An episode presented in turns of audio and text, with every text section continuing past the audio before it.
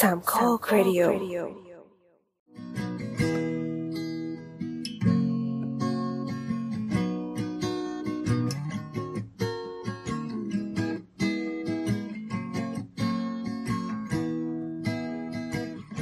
ก่อนจะเข้าเนื้อหานะครับอ่าเรามาคุยกับพี่โอกันเรื่องสถานการณ์ของเชียงใหม่ตอนนี้กันแป๊บหนึ่งก่อน เมื่อกี้อืมอ่าเริ่มจากโบสเลยแล้วกันอ่าแล้วอ่าถ้าต่อเชียงใหม่เชียงใหม่เป็นไงบ้างอ่าแล้วเราก็ถามพี่โอว่าเออช่วงนี้เชียงใหม่เป็นยังไงบ้างอะไรเงี้ยเดือดหรือเปล่าอะไรอย่างงี้ อืมก็เลยถามโบทว่าเดือดเดือดเรื่องไหนอะถ้าสมมติว่าเดือดเรื่องโควิด ไม่เดือด เพราะว่า ATK ไม่นับผลนึกออกปะตอนนี้ทุกร้านทุกที่ก็เต็มเหนียว เที่ยวเต็มที่กันครับ ช่วงนี้ใช้ชีวิตกันปกติมาก แต่ถามว่ายอดขึ้นไหมไม่รู้เพราะเขาไม่นับ ก็ยังมีตัวเลขแบบหลักร้อยอยู่ดีอะไรเงี้ย แต่คนรอบตัวก็ติดกันใช่ไหมก็ก็ตามไม่นั้นตรวจนะครับ ไม่ตรวจแล้วแปลว่าไม่ติดไงเครียดอะไรมากเออก็ถ้าเลขไม่ขึ้นก็แสดงว่าสถานการณ์ปกติดีครับ อืม ส่วนเรื่องงานเริ่มกลับมามากขึ้น เพราะว่าตอนนี้นักท่องเที่ยวเริ่มมาแบบมาแบบเต็ม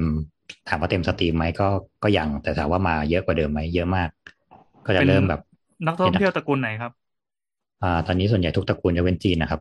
ฝรั่งจะเยอะ เพราะว่าฝรั่งจะเป็นพวกแรก ๆ ที่กลับมาเที่ยว เพราะว่าเขาจะหนีจีนอันนั้นแสดงอ๋อว่าตอนนี้ภาษาภาษาจีนอะไรอย่างนี้ยังไม่ไม่รึมเชียงใหม่ใช่ไหม ไม่มีคนที่ใช้ภาษาจีนได้ก็มีแต่ไต้หวันนึกออกไหมอะหมายความว่าพวกพวกการ decorate เมืองต่างๆ ที่เป็นป้ายหรือว่า คือร้านของฝากยังไม่มีอะเอาอ๋องี้เพราะฉะนั้นจะถามว่าเชียงใหม่กลับมาฟื้นหรือยังเนี่ยมันยังไม่เต็ม steam เพราะว่าคนจีนยังไม่มาเพราะถามว่าถ้านับรวมกันอะทั้งหมดกับคนจีนซื้ออะยังไงคนจีนก็ชนะเลิศแต่ถามว่ามันเริ่มกลับมาฟื้นตัวเริ่มมีการจ้างงานใหม่ๆไหมเยอะขึ้นครับโรงโรงโรงแรมเริ่มกลับมาเปิดอืมอ่าร้านที่ท่องที่เที่ยวร้านล่องร้านเหล้าเต็มที่ครับ และยิ่งช่วงนี้กัญชาเสรีก็ยิ้มอืมเออจริงเออเออสถานการณ์การใช้ที่เชียงใหม่เป็นไงบ้างอยากรู้อะนี่จะพูดมันกูเป็นขาดูดมันก็มันก็ฟรีๆอะครับ แต่ถามว่ามันก็จะแบบไปถึงกับตั้งโต๊ะริมถนนไหมก็ไม่อะแต่ถามว่าหายากไหมก็ไม่เช่นเหมือนกัน เพราะว่าที่นี่มันจริงๆเมื่อก่อนมันมีเป็นเอกกัญชารักษาอยู่แล้วไง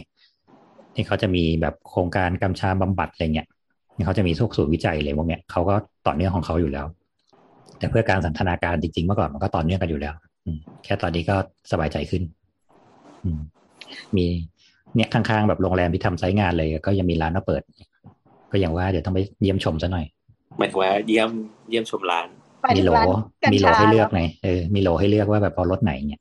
ไม่พี่ติดต่ออย่างนี้เปล่าไล่กัญชาที่ปลูกไว้นี่เนี่ยใครสนใจซื้อที่ในป่าในเขาได้นะครับ มีที่ขายเอาไว้ปลูกกัญชาได้เฮ้ยอันนี้เป็นไรหน้าได้เหรอช่วงนี้อ่าไม่ของตัวเองเนี่ยแหละที่ลำปางใครสนใจไปได้นะครับเออ แทนที่เราจะถามกันเรื่องบอกว่าเออนักท่องเที่ยวมันกระตุ้นการก่อสร้างเนี่ย ตอนนี้ทั้งพูดบอกว่าส่วนใหเงิญ่นอะเฟ้อหรือว่าเศรษฐกิจของเราตอนเนี้ย มันมันมีผลกระทบกับการสร้างไหมเพราะว่าเหมือนวันก่อนอ่านข่าวผ่านๆแล้วเขาบอกบอกว่าเขาจะปล่อย อ๋อ น่าจะเป็นกูป่ะที่ที่ที่ทวีตป่ะ เรื่องเอเนี้ยอ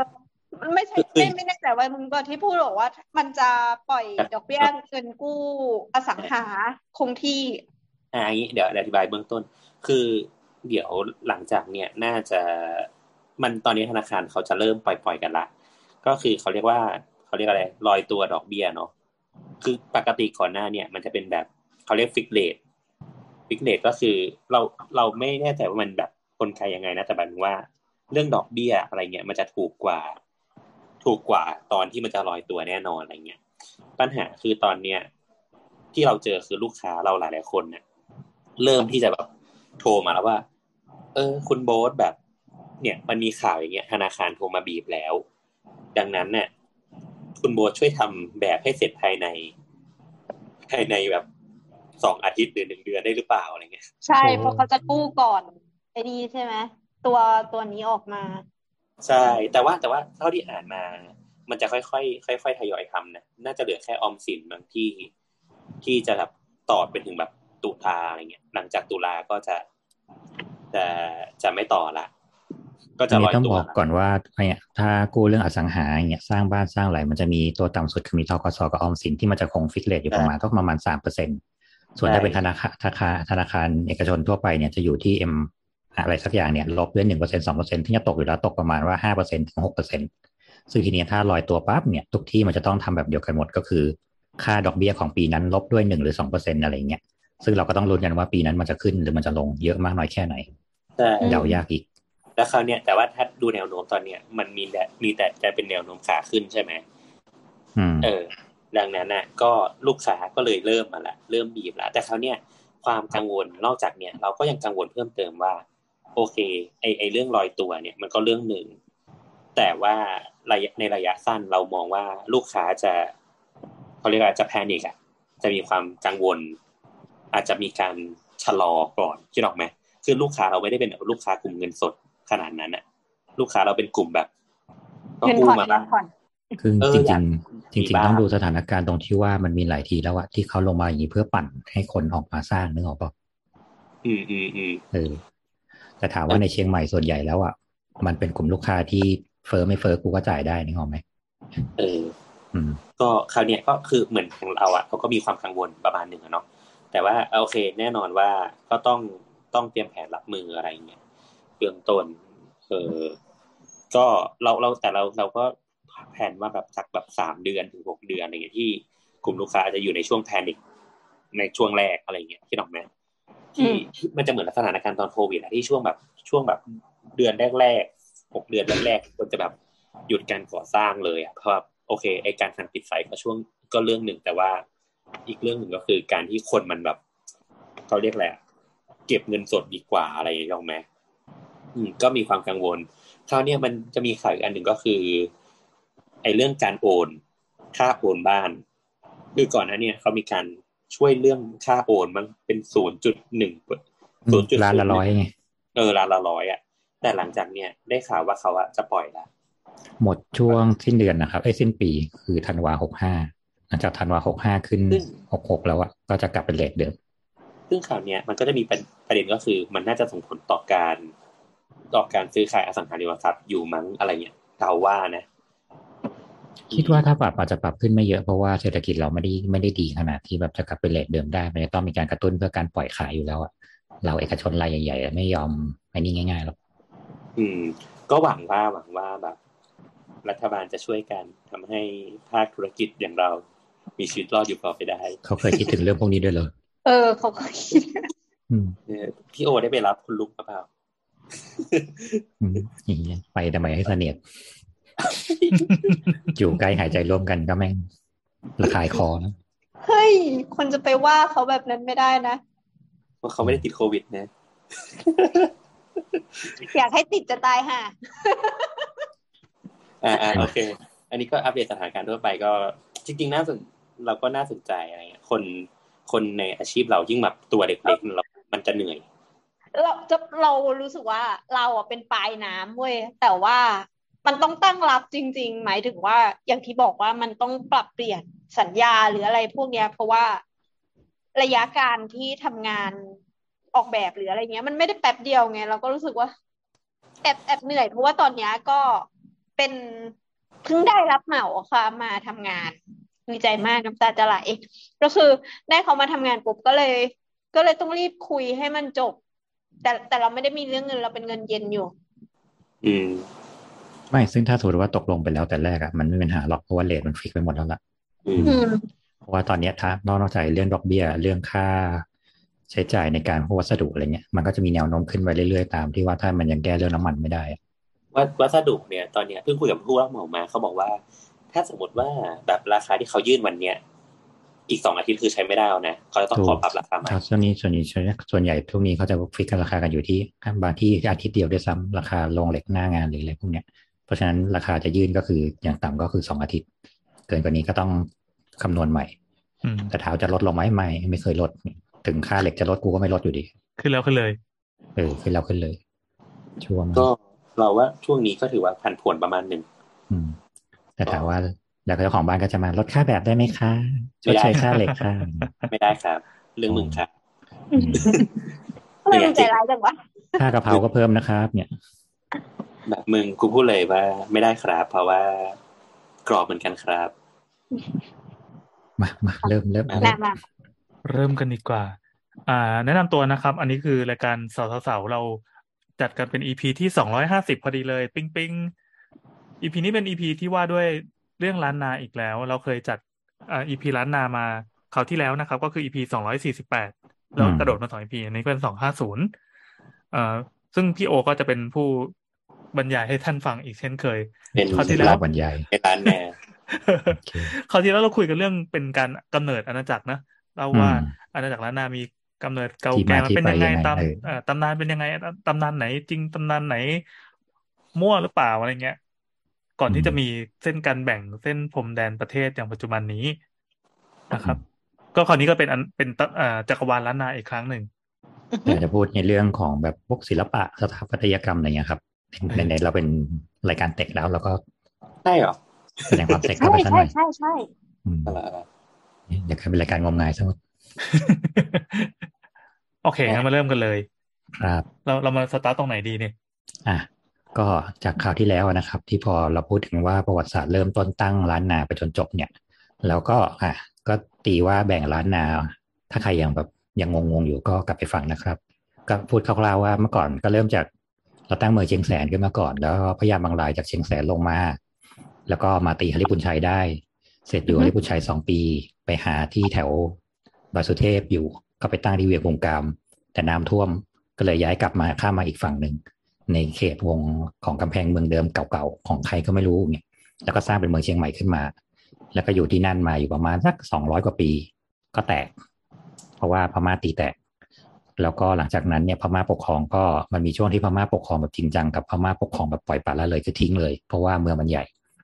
แล้วมันเป็นแค่ทางผ่านเพื่อไปตีเชียงแสนไปตีลาวไปตีอะไรเงี้ยครับเพราะฉะนั้นจะมีช่วงหนึ่งที่เมืองเชียงใหม่คือเมืองล้างเออเสร็จแล้วก็คือกลับมาที่สมัยของพระเจ้าตากสินก็จะร่วมกับพระเจ้ากาวิระกลับมาตีเอาเชียงใหม่คืนจากพม่า ซึ่งช่วงนั้นเนี่ยก็คือพอตีเสร็จได้ปั๊บเราก็ต้องมานั่งเริ่มบูรณะใหม่เพราะฉะนั้น ตัวของศิลปะล้านนาที่เราเห็นปัจจุบันจริงๆอะต้องบอกว่าเริ่มจากยุคตั้งแต่สมัยพระเจ้ากาวิระคือยุคตั้งแต่ประมาณพระเจ้ากรุงธนบุรีอะครับ ซึ่งจริงๆก็คือประมาณว่า200ปีช่วงหลังเริ่มประมาณกรุงเทพนี่แหละ เพราะว่านึกภาพว่าพอยุคแรกพอมันเป็นเมืองล้างเป็นเมืองล้างอยู่200กว่าปีอะอ๋อนี่เป็นเหมือนเป็นยุคมืดอะไรจะเออทำที่สูญหายอย่างนี้เลยเหรอ ก็เขาบอกว่าสมัยพระเจ้ากาวิระบุกเข้ามา ในเมืองเชียงใหม่คือเป็นลังหมีลังเสือ เฮ้ย ไม่มีโอ้คนทั้งอยู่ไม่มีอะไรทั้งเลยที่เป็มีนแต่ต้นไม้มีแต่แบบอะไรเต็มไปหมดเนี่ยทั้งที่ก่อนหน้านี้มันคือเจริญรุ่งเรืองมากเลยนะคือหายใช่ไปหมดเลยใช่จริงด้วยปะความที่พอมันเป็นเมืองใหญ่ปั๊บแล้วคนมันไม่พออะเนื่องจากถ้าต้องนึกภาพว่าสมัยก่อนคนเราไม่ได้เยอะขนาดเนี้ยเพราะฉะนั้นสมมติว่าเราตีเชียงใหม่เสร็จปั๊บเราจะบุกไปเชียงแสนเนี้ยเราตีเชียงแสนได้ซึ่งแบบเป็นที่มั่นที่ดีกว่าเราก็ต้องเกณฑ์คนเชียงใหม่ไปทั้งหมดเลย เพื่อไปอยู่เชียงแสน อันนี้คือประมาณว่า เผาแล้วก็เอาคนไปด้วยอะไรอย่างนี้ป่ะก็ตามก็ไม่สูตรเชิงเผาหรอกแต่ด้วยความที่มันเป็นนึกออกว่ามันเป็นสถาปัตยกรรมที่ไม่ยั่งยืนนะครับ ส่วนใหญ่อาคารก็จะเป็นไม้เออออ่าอะไรอย่างเงี้ยมันก็จะปล่อยทิ้งไว้ หรือถ้าแบบเป็นการก่ออิฐปูนถือปูนอะไรเงี้ย พอมันไม่มีการบำรุงรักษาฝนตกมาอมน้ำถล่มพังอืมเหมือนนั่นแหละ โชว์เองไทยอ่าแบบเดียวกันเลยเคสล่าสุดเออนั่นนะครับ เพราะฉะนั้นก็คือมันก็จะมียุคที่ว่าฟื้นฟูเชียงใหม่ แล้วก็ใหม่ที่คือยุครัฐสยาม เอ๊ะเมื่อเมื่อเมื่อกี้นี่คืออ่าที่ที่มันมีปรากฏในเพลงเจ้าตากปะอะลองว่ายังไงเลยมีฝางปะมีฝางด้วยเลยคนละพระเจ้า อันนั้นคนละฝางอ๋อเหรอ ชุมนุมฝาง เออเออเออแต่เอรู้อจำไม่จำเนื้อไม่ได้ คนแต่ละว่าประมาณใช่นั้ไหนแหละเพราะว่าคนที่ตีช่วยตีหลัก ๆ ก็คือมันจะมีต้องตั้งแต่สมัยพระเจ้าตากรอบหนึ่งแล้วก็อ่ามมาเป็นรอหนึ่งรอบหนึ่งซึ่งอ๋อรอหนึ่งครับคือตีเสร็จแล้วก็เริ่มตั้งเมืองจริงๆจังๆขึ้นมาเนี่ยเพราะว่าตอนที่ว่าพระเจ้ากาวิลามากู้เมืองได้แล้วอะ มันก็จะมีช่วงยุคอ่อนแอที่ว่าเขามาตีเสร็จ เราก็ต้องถอยไปอีกแล้วเราก็กลับมายึดเชียงใหม่อีกรอบหนึ่งอืมเออก็ตรงนี้เขาเรียกว่าเป็นยุคพระเจ้าเจ็ดตนเนาะแล้วก็หลังจากนั้นคือยุครัฐสยามละว่าพอมันมีเรื่องการค้าไม้การอะไรแทรกแซงเข้ามา เราก็ต้องแบบรวมสูตรแล้วว่าถ้าเราปล่อยให้มันเป็นประเทศสลาอย่างนี้ต่อไปอะมีโอกาสที่เขาจะแซะเอาไปได้ กูก็ยึดเลย เพราะฉะนั้นก็ลดทอนอำนาจของกษัตริย์ลง เหลือเป็นอืมแค่จังหวัดจังหวัดหนึ่งมณฑลพายัพแค่นั้น ครับ เนี่ยก็จะแบ่งอยู่ประมาณช่วงเนี้ยครับประมาณสี่ห้ายุค อืมอืมอะเริ่มเลยแล้วกันแล้วมณฑลแล้วมณฑลมอชอะมณฑลตีนดอยอยู่ไหนขอโทษครับเอออะก็เริ่มสมมติว่าอะเริ่มตั้งแต่สมัยยุคแรกครับยุคที่มันยังเป็นเชียงแสนอยู่ ต้องบอกก่อนว่าเมื่อก่อนไอ้ศิลปศิลปะล้านนาเขาจะเรียกว่าศิลปะเชียงแสนเราจะชอบได้ยินว่าเอ้ยพระพุทธรูปสมัยเชียงแสนอะไรเงี้ยเออใช่ใช่เออแล้วตอนหลังก็จะเรียกว่าเป็นล้านนา เพราะว่าเหมือนมันไม่ได้ส่วนกลางมันไม่ได้อยู่ที่เชียงแสนอย่างเดียวไง มันกลายเป็นว่าทั่วอาณาจักรล้านนาเพราะฉะนั้นก็เลยเรียกข้างหลังมันเรียกรวมกันเป็นว่าเป็นศิลปะล้านนา แต่จริงๆเขาจะเริ่มนับตั้งแต่เป็นศิลปะเชียงแสน เชียงแสนคือตั้งแต่สมัยของพญามังลายเลยอะครับ ตั้งแต่ต้นตระกูลพญามังลายเลยพระเจ้าแสนปูอะไรพวกเนี้ยอืมเออเพราะว่าที่นั่นเขาจะได้รับอิทธิพลของพุทธศาสนาเนี่ยจากพม่าจากพุกาม ซึ่งของพุกามเนี่ยมันจะได้มาจากของเอ่อปาละปาละที่อินเดีย อินเดียตะวันออกเนี่ย เขาจะอยู่ติดกับพุกามเพราะฉะนั้นพุทธศาสนาเนี่ยก็คือจะเข้ามาโดยตรงเลยก็คือผ่านพม่ามา แล้วก็เดินผ่านมาจังเข้าของเชียงแสน เพราะฉะนั้นรูปแบบของพระพุทธรูปที่เนี่ย ก็จะแบบหน้าตาเหมือนของอินเดียเลยของพุทธพุทธรูปเลยเพราะว่าเขาบอกว่าวิธีอันนี้แสดงว่าคนละสายกับที่ไปทวารไอ้ยสวนภูมิด้านล่างใช่ไหมอ่าใช่ แต่ว่ามันจะมีช่วงผสมผสานกันไงก็คือยุคไทยยุคแรกคือก็คือพม่าเลย เออเขาบอกว่าการดูศิลปะล้านนาอะเอาในเรื่องสถาปัตยกรรมก็ได้ เราจะไม่ดูวิหาร เพราะว่าวิหารน่ะ มันพังไปหมดแล้ว เราตอบไม่ได้หรอกว่ามันเคยเป็นวิหารแบบไหน อย่างมากเราก็เห็นแค่กรอบเออแต่ว่าเราจะดูเจดี ซึ่งเจดียุคแรกมันจะเป็นเจดีแบบอินเดียเลย จะเป็นทรงกระฆัลงมๆเหรอเออเออเออแล้วก็ถัดมาก็จะเป็นทรงที่มันมีตัวเรือนแบบ คือยุคแรก ๆของเราอะมันจะเหมือนที่พม่าเลย เพราะว่าเราได้เราได้อิทธิพลของเขามา ครับ เออแล้วหลังจากนั้นพอเริ่มแบบรู้จักเริ่มติ๊กต็อกกับ สุโขทัยอะไรเงี้ยเราก็จะเริ่มมีแบบส่งแบบทางคนทั้างล่างขึ้นไป หรือตั้งแต่สมัยพระนางจามเทวีก็คือลากเอาของละโวขึ้นไปอย่างเงี้ย เราก็เอาพุทธศาสนาของละโวขึ้นไป เอาวิธีการสร้างแบบละโวขึ้นไป เพราะฉะนั้นหลังๆก็จะเริ่มผสมละอืมอืมนะครับ มันก็จะเป็นว่าอย่างพระพุทธรูปเนี่ยที่มันจะแบบค่อนข้างแบบสำคัญเลยเขาจะเรียกว่าพระพุทธรูปเชียงแสน อืมมันจะมีแบบเชียงแสนหนึ่งเชียงแสนสองเชียงแสนสามอะไรเงี้ยครับ มีซึ่แพงทวิหธีลายเวอร์ชันเออซึ่งวิธีการดูเขาก็จะดูแบบอะเชียงแสนหนึ่งจะเป็นนั่งขัดสมาธิเพชรรู้จักสมาธิเพชรไหมยังไงคือถ้าขัดสมาธิก็จะมีแบบซ้ายไปทางขวาขวาทับซ้ายซ้ายทับขวาแต่สมาธิเพชรคือขวาและซ้ายอะเสียบเข้าไปด้วยกันอะปลายเท้าจะชี้ขึ้นมาข้างบนทั้งสองอัน ซึ่งกูไม่เคยทำได้สักครั้งเดียวพยายามตั้งแต่เด็กเลยเนี่ยเคยทำได้ตอนเด็กแต่เมื่อยชิบหายเลยใครจะไปนั่งได้อย่างนั้นวะเนี่ยเดี๋ยวเดี๋ยวนะเอ้ยปกติสมาธิของเราอะฝ่าเท้ามันจะอยู่ใต้ต้นขามันต้องมีอันหนึ่งที่อยู่ข้างล่างไง แต่อันนี้คือเอาขึ้นมาข้างบนให้ได้ทั้งสองอันนะมันจะต้องหนีบกันอะต้องหนีบเหแล้วยียมับนแล้จะวเจ็บไขว้อะเออเออ แต่เขาบอกมันจะเป็นวิธีที่นั่งแล้วแบบมันจะหลังตรงที่สุดแล้วจะแบบนั่งสบายที่สุดซึ่งแบบไม่สจริบายงยังไงวะโกหกไอ้เหี้ยผิดศีลเออ เป็นไปไม่ได้อย่างเงี้ยเดี๋ยวให้ซึ่งดูนั่งได้เว้ยเออเนี่ยน้ำแบบน้ำนี่แหละไอ้เหี้ยโอ้ยเนี่ยผู้มีบุญญาธิการสูง อ่านน้ำสักชั่วโมงหนึ่งอืมลองดูว่าจะใช่เลือดจะไปเลี้ยงขาหรือเปล่า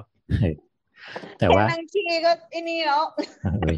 ซึ่งไอ้ช่วงสิงไอ้เชียงเชียงแสนสิงห์หนึ่งเนี่ย ส่วนใหญ่จะเจอก็คือเจอตั้งแต่ช่วงแบบเชียงรายช่วงตั้งแต่เป็นเชียงแสนเลยจนถึงช่วงของการที่แบบเป็นเชียงใหม่ต้นๆอืม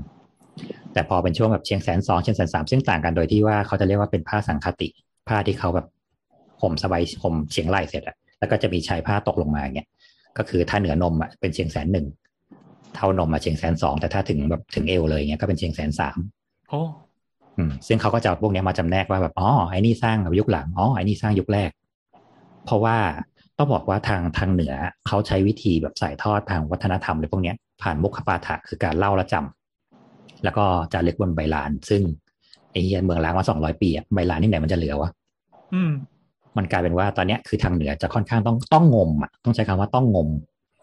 แล้วก็จนปัจจุบันเนี่ยเขาก็ยังแบบไปถามผู้เฒ่าผู้แก่เลยว่าบ้านตรงเนี้ยมีเรื่องเล่าอะไรบ้าง แล้วเขาก็จะพาไปชี้ตรงนั้นตรงนี้แล้วก็เราค่อยแบบกรอบกรอบตรงนี้ขึ้นมาแล้วแบบเอ้ยมันมีจารึกแบบนี้นั่นนี่นี่หว่าอะไรเงี้ยซึ่งตอนนี้คือที่นี่ค่อนข้างแบบตื่นตัวเรื่องนี้มากเพราะว่าเหมือนแบบมันเจออะไรใหม่ๆเรื่อยๆอะแล้วมันก็กลายเป็นแบบอ้าวที่นี่เคยมีเมืองเหรอวะงั้นแสดงว่าที่มันจากข้างบนถึงข้างล่าง มันมีเมืองนี้อยู่ตรงกลางเหรออะไรเงี้ยอืมซึ่งอย่างแบบช่วงนี้มีจัดเสวนาบ่อยมาก ว่าเจอหลักฐานที่วัดนั้นเป็นวัดนี้แสดงว่ามีเวียงนั้นเกิดขึ้นมีเวียงนี้เกิดขึ้นอยู่ในยุคของใครอะไรเงี้ย ซึ่งบางอย่างมันเจอแบบเจอตามถ้ำเจอตามอะไรที่แบบอยู่ๆก็มีแบบอ้าวนี่แม่งงานทวารวดีอยู่ในถ้ำแล้วมันอยู่ในถ้ำได้ยังไงวะอะไรเงี้ยอืมโหนี่แสดงว่าช่วงที่สูญหายไปมันหายไปเลยมันอ่ามันไม่ได้มีคนที่คอยอยู่คอยสืบต่ออะไรอย่างเงี้ยเลยเหรอครับหรือว่าคือจมันริมีงๆก็มีแต่แต่มันแค่มีไม่เป็นได้หลัเป็นเมืองกชาวบ้านน่ะ อ่า คือเหมือนเมืองล้างก็แบบชาวบ้านอยู่แต่ถามว่าชาวบ้านก็อาจจะเคยรู้ว่าเออไอ้ตรงเนี้ยมันเคยเป็นเมืองมาก่อนแหละเออซึ่งเออซึ่งแล้วการก็สืบสืบต่อมันจะไม่ได้เป็น เลเวลแบบพวกวังพวกอะไรอย่างงี้เอที่อเขาถ้าจะสมมีมติเล่าว่ากันเป็นแบบแผนนิดชาวนึงบ้านกลุ่มนี้โดนโจรบุกมาแล้วฆ่าตายหมดก็แสดงว่าไอ้เมืองนี้ก็หายสาบสูญไปแล้วเพราะไม่มีใครจำได้แล้วว่าไอ้เมืองนี้คือเมืองอะไร เออนึกออกไหมเออและยิ่งถ้ามันเคยเป็นแบบวิหารไม้วิหารอะไรเงี้ยไม่ไม่เหลือที่อะไรหรอกเออเพราะอย่างเงี้ยครับอืมนั่งขัดสมาธิเพชรอะนั่งไม่ได้ตอนเนี้ยยังไม่จบปวดขามากก็เนี่ย ก็เนี่ยมันดูแบบเป็นทรมาน อย่างร่างกายอย่างหนึ่งเนี่ยอืมข้อเท้าอักเสบได้เลยนะ น้องๆอย่าไปทำตาม ไม่คือเขาเอาไว้เพ่งสมาธิไง เพราะเราโมวจะจะคือจะปวดมากจนไม่ทันนึกอืมถึงเรื่องเออื่อนมันปวดมากเหมือนแม่งมีใครเอาอะไรมามารัดขาไว้ตลอดเวลาไม่ได้เลยแล้วอ้วนเหรอวะเออไม่เกี่ยวอะก็ดูแบบไม่สามารถไม่สามารถจริงๆแบบนั่งแล้วต้องแบบ แล้วก็แบบหงายเงือบลงไปอย่างเงี้ยก็จริงกูจะได้สมาธิเวลากูต้องมานั่งเพ่งกับแม่งเนี่ยๆเนี่ยไปนิดนึงอะคือแบบต้องเอียงหลังไปนิดนึง อืม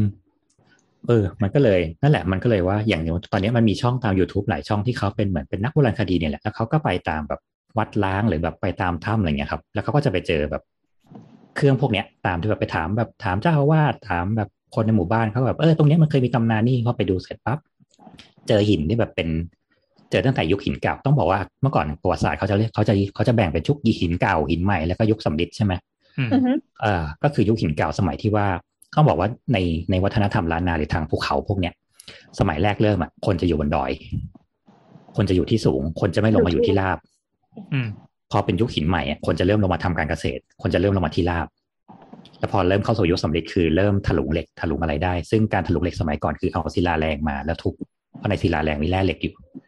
แล้วค่อยมาเผารวมกันเอออันนั้นนะเขาเป็นเชื่อเชื่อเป็นลูกสำริดเขาบอกว่าตอนเนี้ยที่เจอหลักฐานน่ะกลายเป็นว่าจริง ๆ ดินแดนแถบเนี้ย แม่งคือเอ็กซ์เพรสด้านสำริดของโลกเลยนะ ในยุคแบบหลายพันปีที่แล้วอะโหสำลิดก็คือโลโลหะโลหะที่เป็นผสมทองอะทองเนี่ยเหรออ่า ที่แบบโลมันหะเหล็กผสมโลหะผสมอ่าที่จะคล้ายสีทองแดงทองแดงหน่อยๆนั่นนะเออเออเออเขาบอกเรามีหลักฐานการใช้สำลิดเนี่ยมานานนานมากแล้วอะนานทำมากๆเนี่ยทำอะไรซึ่งบ้างเขาเจครับ ก็ไม่ทำแบบดาบเดิบอะไรเงี้ยเขาบอกว่าอ่าสำริดที่บ้านเราอะตีได้บางชนิดที่แบบเท่าเส้นผมเลยอะอือืมม ดาบสมัยก่อนแบบคมมาก เพราะว่าแบบเราสามารถรีดได้ซึ่งในแบบในรุ่น เออเขาบอกว่าเทียบเท่ากับซันซิงตุยได้เลยอะยุคเดียวกันอืมเออมันก็เลยว่าเออจริง ๆ แล้ววิทยาการสมัยนั้นน่ะมันอาจจะแบบมากกว่านี้ก็ได้ แต่แค่ว่าหลักฐานไม่เหลือมันซันซิงตุยที่เราก็ไม่รู้ว่ามันทำไว้ทำไมเนี่ย อืม แต่เขาบอกว่าแบบเดียวกันเลยลักษณะวิธีการทำใกล้เคียงกันเขาก็เลยว่าจริง ๆ แล้วอะไอไอองค์ความรู้อะทางเนี้ย จริงๆทางเนี้ยอาจจะถ่ายให้ทางอินเดียก็ได้ ไม่ใช่ว่าทางอินเดียให้ถ่ายให้ทางนี้อย่างเดียวนะอืมอ่าอันในยุค เพราะว่าอย่างที่อะอย่างอาจารย์ตุลบอกว่าจริงๆ แล้วพระพิคเนตอะอาจจะเป็นเทพของทางเซาท์อีสเอเชียที่เข้าไปอินเดียก็ได้โอ้เพราะอินเดียจริง ๆ อินเดียดั้งเดิมแล้วไม่มีช้างใช่โอ้ใช่ใช่เจ๋งว่ะ และช้างที่อินเดียคือช้างเอเชียแอฟริกาก็คือช้างไทยอ้าวเหรอช้างในโลกนี้มันจะมีสองพันธุ์ก็คือช้างเอเชียกับช้างแอฟริกา ซึ่งช้างเอเชียฉลาดช้างแอฟริกาไม่ฉลาดและหูมันจะไม่เท่ากัน ซึ่ง พระพิฆเนศคือช้างไทย ซึ่งไม่ใช่ไทยทั้งหมดนะช้างช้างพม่าช้างอะไรเขาเลยบอกว่ามันมีเหมือนชนเผ่าหนึ่งอะที่ย้ายจาก Southeast Asia เข้าไปในอินเดีย และเขาอาจจะเอาความเชื่อนี้เข้าไปด้วย เพราะว่าเมื่อก่อนเรามี เรามีเทพประกรรมนึกออกไหมรู้จักคำว่าเทพประกรรมปะไม่คือเมื่อก่อนเวลาคล้องช้างเขาจะเรียกว่าเขาต้องใช้เชือกประกรรมในการคล้องช้างอ๋อมันจะเป็นยุทธเขาสุสวย อ่า เขาจะเป็นสารเล็ก ๆ แล้วก็จะมีแบบเทพอยู่ในนั้น ก็จะมีเชือกที่ถูกถักด้วยด้วยหวายด้วยอะไรเงี้ยครับ แล้วเขาต้องลงมนต์กัน แล้วตรงเนี้ยเขาถือว่าอันเนี้ยเหมือนเป็นเทพประจำหมู่บ้านเลยว่าสำหรับเอาไว้ดูแลช้าง จะมีแบบขอสับมีอะไรเงี้ยเป็นโคชบาลวิชาโคชบาลซึ่งมันจะมีเฉพาะในเซาท์อีสเอเชียเท่านั้นอืมอืมซึ่งเมื่อก่อนอินเดียเคยกูไม่มีเคยดูช้างสารคดีของชาวบุรีรัมย์เออบอกว่าสมมติว่าเป็นหมู่บ้าน แล้วเขาก็จะมีเหมือนเป็นยุ้งข้าวกลางที่ไม่ไม่ได้เก็บข้าว แต่เก็บเชือกเนี้ยแหละไว้ใช่ นี่คือเทพประจำหมู่บ้าน ซึ่งเมื่อก่อนก็คือก็จะเป็นรูปเทวดารูปอะไรพวกนี้แหละแล้วเขาก็จะมีเป็นแบบคนสืบทอดวิชาประกรรมเนี่ยอยู่ก็คือจะเป็นลุงลุงป้าป้าๆที่จะต้องแบบไปคล้องช้างอะไรเงี้ยซึ่งเวลาทางหลวงจะคล้องช้างอะไรเงี้ยก็ต้องมาเชิญคนพวกนี้ไป ก็ต้องเชิญแบบเชือกประกรรมเชือกอะไรพวกเนี้ยเขาต้องดูแลดีๆเพราะว่าสมมติว่าแบบดูแลไม่ดีเกิดเทพโกรธเนี่ยคล้องช้างอยู่แม่งเชือกขาดใสเข้ามาเงี้ยเสียบรู้ทะสึลุกว่า ราชประเพณีของช้างของช้างช้างเผือกอะอืมก็ใช้ชาวสวยเนี่ย เป็นเป็นคนทำพิธีแล้วเป็นคนคล้องช้าง ใช่ เพราะฉะนั้นบ้านนี้คือเหมือนสืบมานานแล้วก็คือเขาก็ต้องเชิญคนที่เนี่ยหรือแบบมีตำแหน่งราชสำนัก ซึ่งสืบเชื้อสายเนี่ยซึ่งเขาบอกว่าพอเทพประกรรมในยุคหลังๆของไทยอะก็เป็นรูปพระเป็นรูปเทพที่มีหัวเป็นช้าง มือหนึ่งถือเชือกซึ่งก็คือเชือกประกรรม อีกมือหนึ่งขอถือขอสับช้าง ซึ่งพระพิคเนตรุ่นยุคแรกๆอะเขาก็จะมีแค่สองมือหรืออย่างมากก็สี่มือซึ่งอะเป็นสองมือข้างหน้าจะเป็นแบบหยิบอะไรก็ได้อะแต่สองมือข้างหลังก็คือจะจับเชือกแล้วก็จับ ขอสับช้าง นั่นหมายความว่าจริง ๆ แล้วอะมันอาจจะเอาจากตรงเนี้ย ถ่ายไปให้เขาก็ได้เออแล้วมันอาจจะเป็นเทพยุคแรกๆ เพราะว่าเรารับไปตั้งแต่ยุคแรก ๆ เลย ตั้งแต่หลักหมื่นปีพันปีไปแล้วเนี่ยแล้วที่เหลือจู่ๆเขาก็ย้อรู้นสึกกลับตื่นมาเต้นเออกลับมาอีกทีหนึ่งอะไรเงี้ย เออ ซึ่งตอนเนี้ยที่เขาขุดก็คือพอนั่งดูเขาแล้วก็แบบเฮ้ยเฮียมีฐานมีนั่นมีนี่แล้วขุดเจอสำริดเจอแบบ เจอบางทีเจอแบบเป็นกำไรสำริดอะไรเงี้ย ซึ่งเนี่ยเหมือนแบบมีข้อมือเขาติดอยู่อะ เดี๋ยวฮะแต่มันแต่มันเป็นกระดูกไปแล้วไงนึกออกไหมมันเป็นฟอสซิลไปแล้วอะก็ก็ไม่โอนะเพราะว่าเหมือนเขาฝังไว้รวมกันหรือว่าตามถ้ำอะไรเงี้ยครับมันก็เข้าไปก็จะเจอโครงกระดูกเจอขวานหินเจอลูกปัดอะไรเงี้ยประจำคือสโรมยมตัวติลงว่าไปเราเป็นทีมที่ไปสำรวจเล่นๆสำรวจเล่นๆอ่านหนังสือมาแล้วอิน แล้วก็ไปสำรวจเล่นๆแล้วก็ไปเจอข้อมือคนน่ะคือหนูร้องนะซึ่งบางคนแบเขาบเก็บของเก่าเขาเก็บอะไรเงี้ยครับบางทีมันมาทั้งอย่างนั้นเลยนะไม่แต่ด้วยความที่มันเอาสิมันเป็นหินหมดแล้วอะนึกออกไหม มันก็เลยไม่ได้คิดอะไรไปมากกว่านั้นเนี่ยเออครับ เนี่ยก็เลยว่าจริง ๆ แล้ววัฒนธรรมตรงเนี้ยเขาบอกว่าจริงๆลุ่มลุ่มเชียงแสนที่ว่ามันถ้าค้นขุดค้นลงไปจริง ๆ ตอนนี้เขาก็ยังทำได้ไม่เต็มที่นะจากขุดค้นจากชั้นดินเลยแล้วอะมันต้องย้อนไปเป็นประมาณในหลักหมื่นปีอะที่มีคนอยู่ตรงเนี้ยมาทับถมทับถมขึ้นมาเรื่อยๆเพราะฉะนั้นคือมันตรงเนี้ยแอ่งตรงเนี้ยมันต้องมีคนอยู่มานานมากแล้วอะซึ่งเมื่อก่อนมันจะเป็นคนที่จากจีนลงมาก็ได้ เพราะฉะนั้นเราก็เลยจะได้รับอิทธิพลของทางจีนเข้ามาค่อนข้างเยอะ แล้วพอยุคหนึ่งพม่าเข้ามา แล้วก็ได้รับของพม่าเข้ามาเพราะฉะนั้นจริงๆเชียงแสนตั้งแต่พอพอพอเป็นล้านนาพอย้ายมาเชียงใหม่แล้วอะยุคแรกๆอะก็ยังมีคนอยู่ที่เชียงแสนนะเพราะเชียงแสนเป็นจุดยุทธศาสตร์ที่มันอยู่ใกล้ทั้งเวียงจันทร์อยู่ทั้งใกล้ทั้งพม่า แล้วก็อยู่ทางทางข้างบนด้วยเนี่ยเพราะฉะนั้นคือเชียงแสนจะเจริญมาตลอด แล้วก็ล่มไปพร้อมกับตอนเชียงใหม่ทุกตีอะเพราะว่าโดนตีก็คือโดนรวบทีเดียวหมดเลยอืมอืมเพราะฉะนั้นก็คือศิลปะไอสถาปัตยกรรมอะไรทั้งหลายแหล่เนี่ยครับเขาก็จะแบบ ส่วนใหญ่ก็จะไปดูที่เชียงแสนแล้วก็มาดูเทียบกับล้านนาเพราะว่าทางเชียงแสนอาจจะเหลือซากเหลืออะไรค่อนข้างเยอะหน่อย อืมเพราะมันมีเหมือนมีคนมาอยู่เรื่อยๆอะ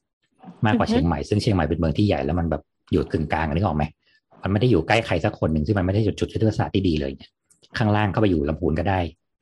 ข้างเหนือก็ไปอยู่เชียงแสนก็ได้เชียงใหม่อยู่ในหุบเขาซึ่งแบบมึงไม่ยุ่งกับใครเลยเนี่ยกูก็ไม่รู้จะเฝ้าไว้ทำไมอืมอืมอืมนั่นแหละ เพราะฉะนั้นก็คือ เนี่ยก็คือพวกแบบศิลป ไอศิลปกรรมอะไรทั้งหลายแหละที่มันไม่ไม่ค่อยไม่ค่อย ไม่ค่อยยั่งยืนอะเขาก็เลยหาหาแบบหลักฐานไม่ค่อยได้ อืมก็จะได้มัแต่นแค่มันแค่มีประช่วมางณของการขาดหายไป ใช่ ซึ่งอะอย่างสมมติว่าไอ้พระพุทธรูปเนี่ยที่สำคัญสำคัญเลยก็คือพระพุทธสีหิง ที่จะใช้วิธีการสร้างแบบเชียงแสน ซึ่งอ่าเมืองไทยมีพระพุทธสีหิงสามองค์นึกออกไหม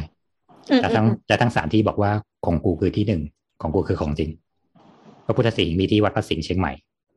แล้วก็มีที่พับที่นั่งพุทธไทยสวรรค์กรุงเทพแล้วก็มีที่นคร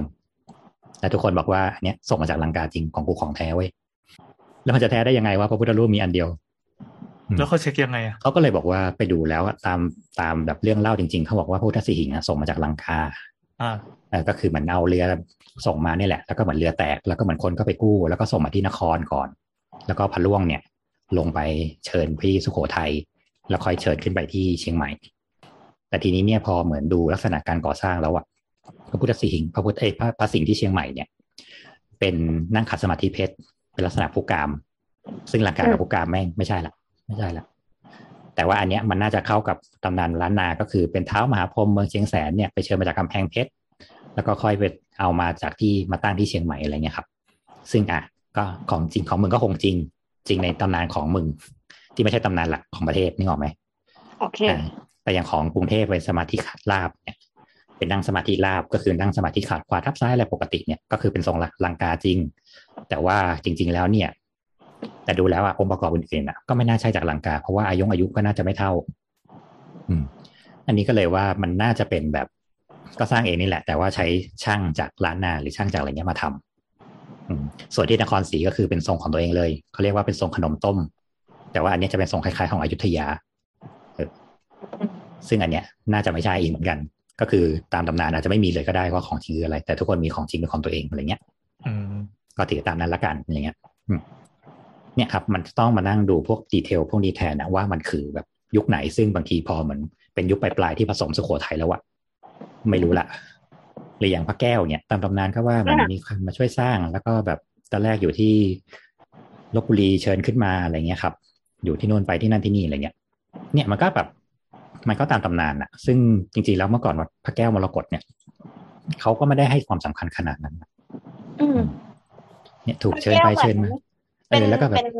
พระต้องคำสาปว่าเหมือนเคยอ่านผ่านที่เขาว่านั่นนะเทพเทวดาประจำองค์ไม่ถูกกันนั่นนะกับที่ของเวียงจันทร์แล้วก็ต้องแยกกันไปแยกกันมาใช่นั่นนะ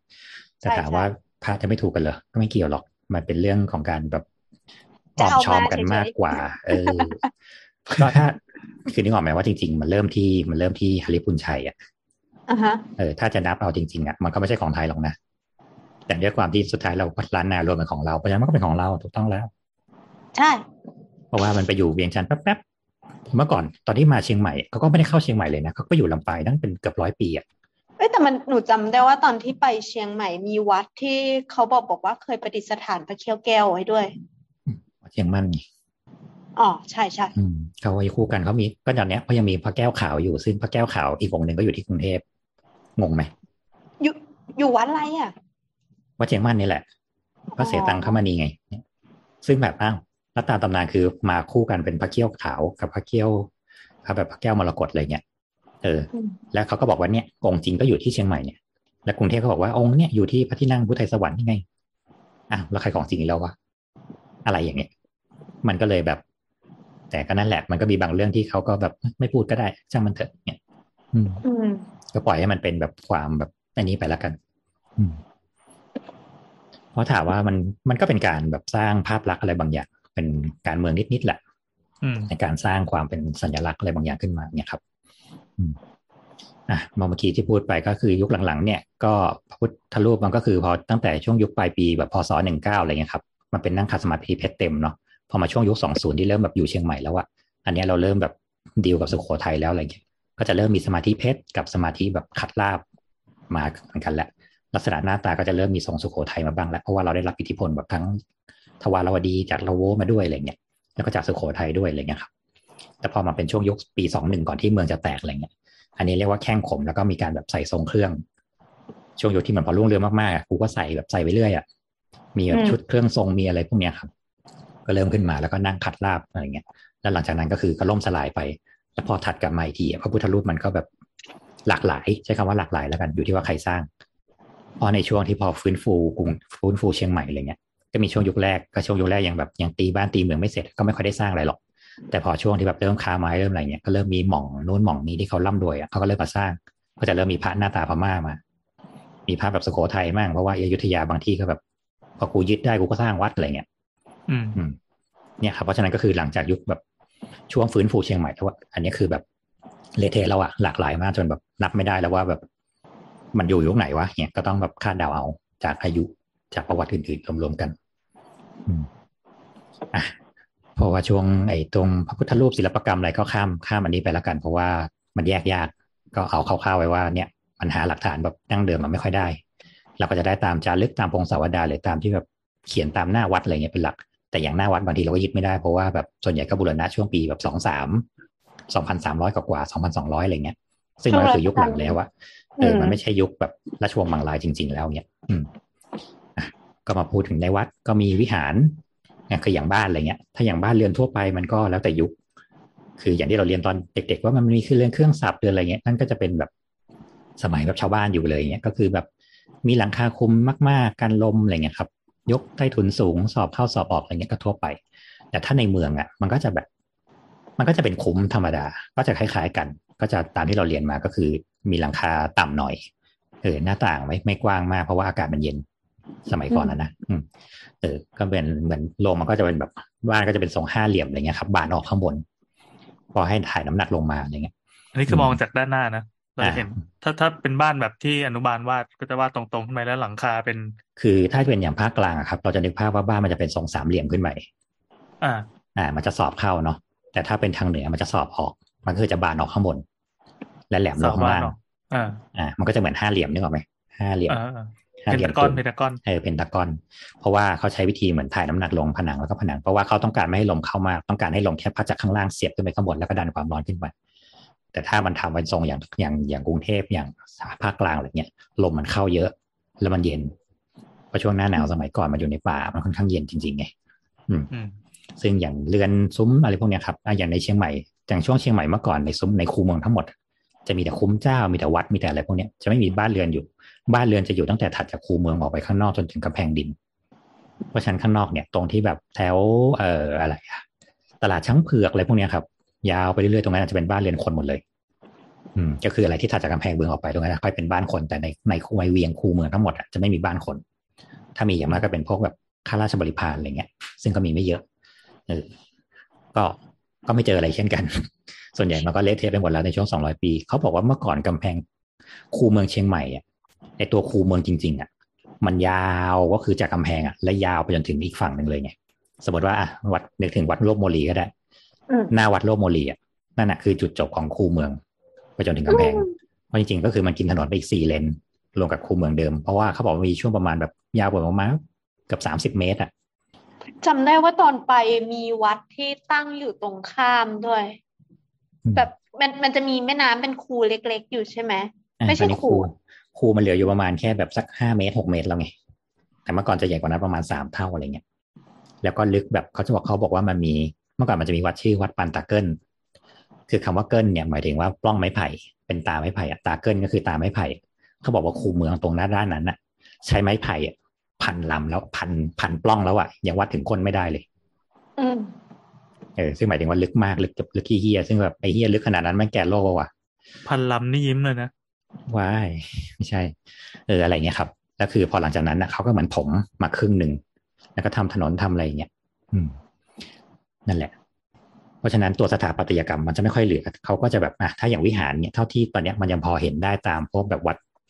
ที่มันยังเหลือทั่วๆไปเนี่ยเขาบอกว่าวิหารสมัยก่อนของล้านนาเนี่ยมันจะมีสองแบบคือแบบโล่งเลยอืมมันจะเหมือนที่วัดต้นเกวนคือเป็นหลังคาลงมาปุ๊บปุ๊บปุ๊บแล้วมีเสาแล้วทุกด้านคือโล่งหมดเลย ไม่มีกำแพง วัดวัดอะไรนะคะ ขอชื่ออีกอ่ารอบวัดต้นเกวนครับ เขียนยากมากสะกดด้วย ต้นต้นไม้อะแล้วก็สระเอกอไก่วอแหวน ไม้จัตวา แล้วก็นอนหนูครับ ต้นเกวนใช่ต้นเกวนชื่อสำหรับคนภาคกลางที่ออกเสียงเกวนไม่ได้คืออินทราวาสโอ้ยสวยจังเลย อันนี้จะเป็นวัดโบราณที่ตอนนี้ปัจสวยๆเหรอปัจจุบันที่เขาเอาไว้ถ่ายเนี่ยถ่ายอีอะไรอะกลิ่นกากาสลองสสลอองงปีบเออนั่นนะครับเขาจะมีเป็นอุโบสถหนึ่งตุ๊กหนึ่งหลัง แล้วก็มีเป็นวิหารแบบวิหารเปิดเนี่ยหนึ่งหลัง แล้วก็มีเป็นระเบียงคดรอบ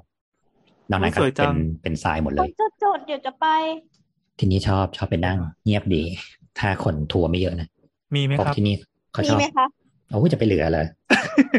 แต่ที่นี่พลังงานดีเย็นสบายคนอยู่ที่นี่โอเคครัก็บสบายดีอะจดจดจดเออ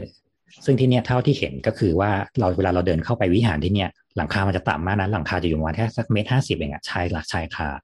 มันมันเพิ่งมาเป็นหรือว่ามันเป็นตั้งแต่สร้าง เป็นน้ำตั้งนานแล้ว คืออย่างที่บอกไงว่ามันต้องกดหลังคาลงให้ต่ำ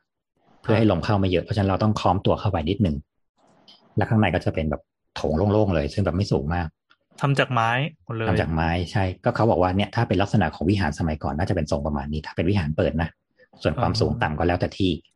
อืม ซึ่งที่เนี่ยถ้าวิหารทางเหนือเขาจะเรียกว่ามันเป็นการสร้างแบบม้าต่างไหม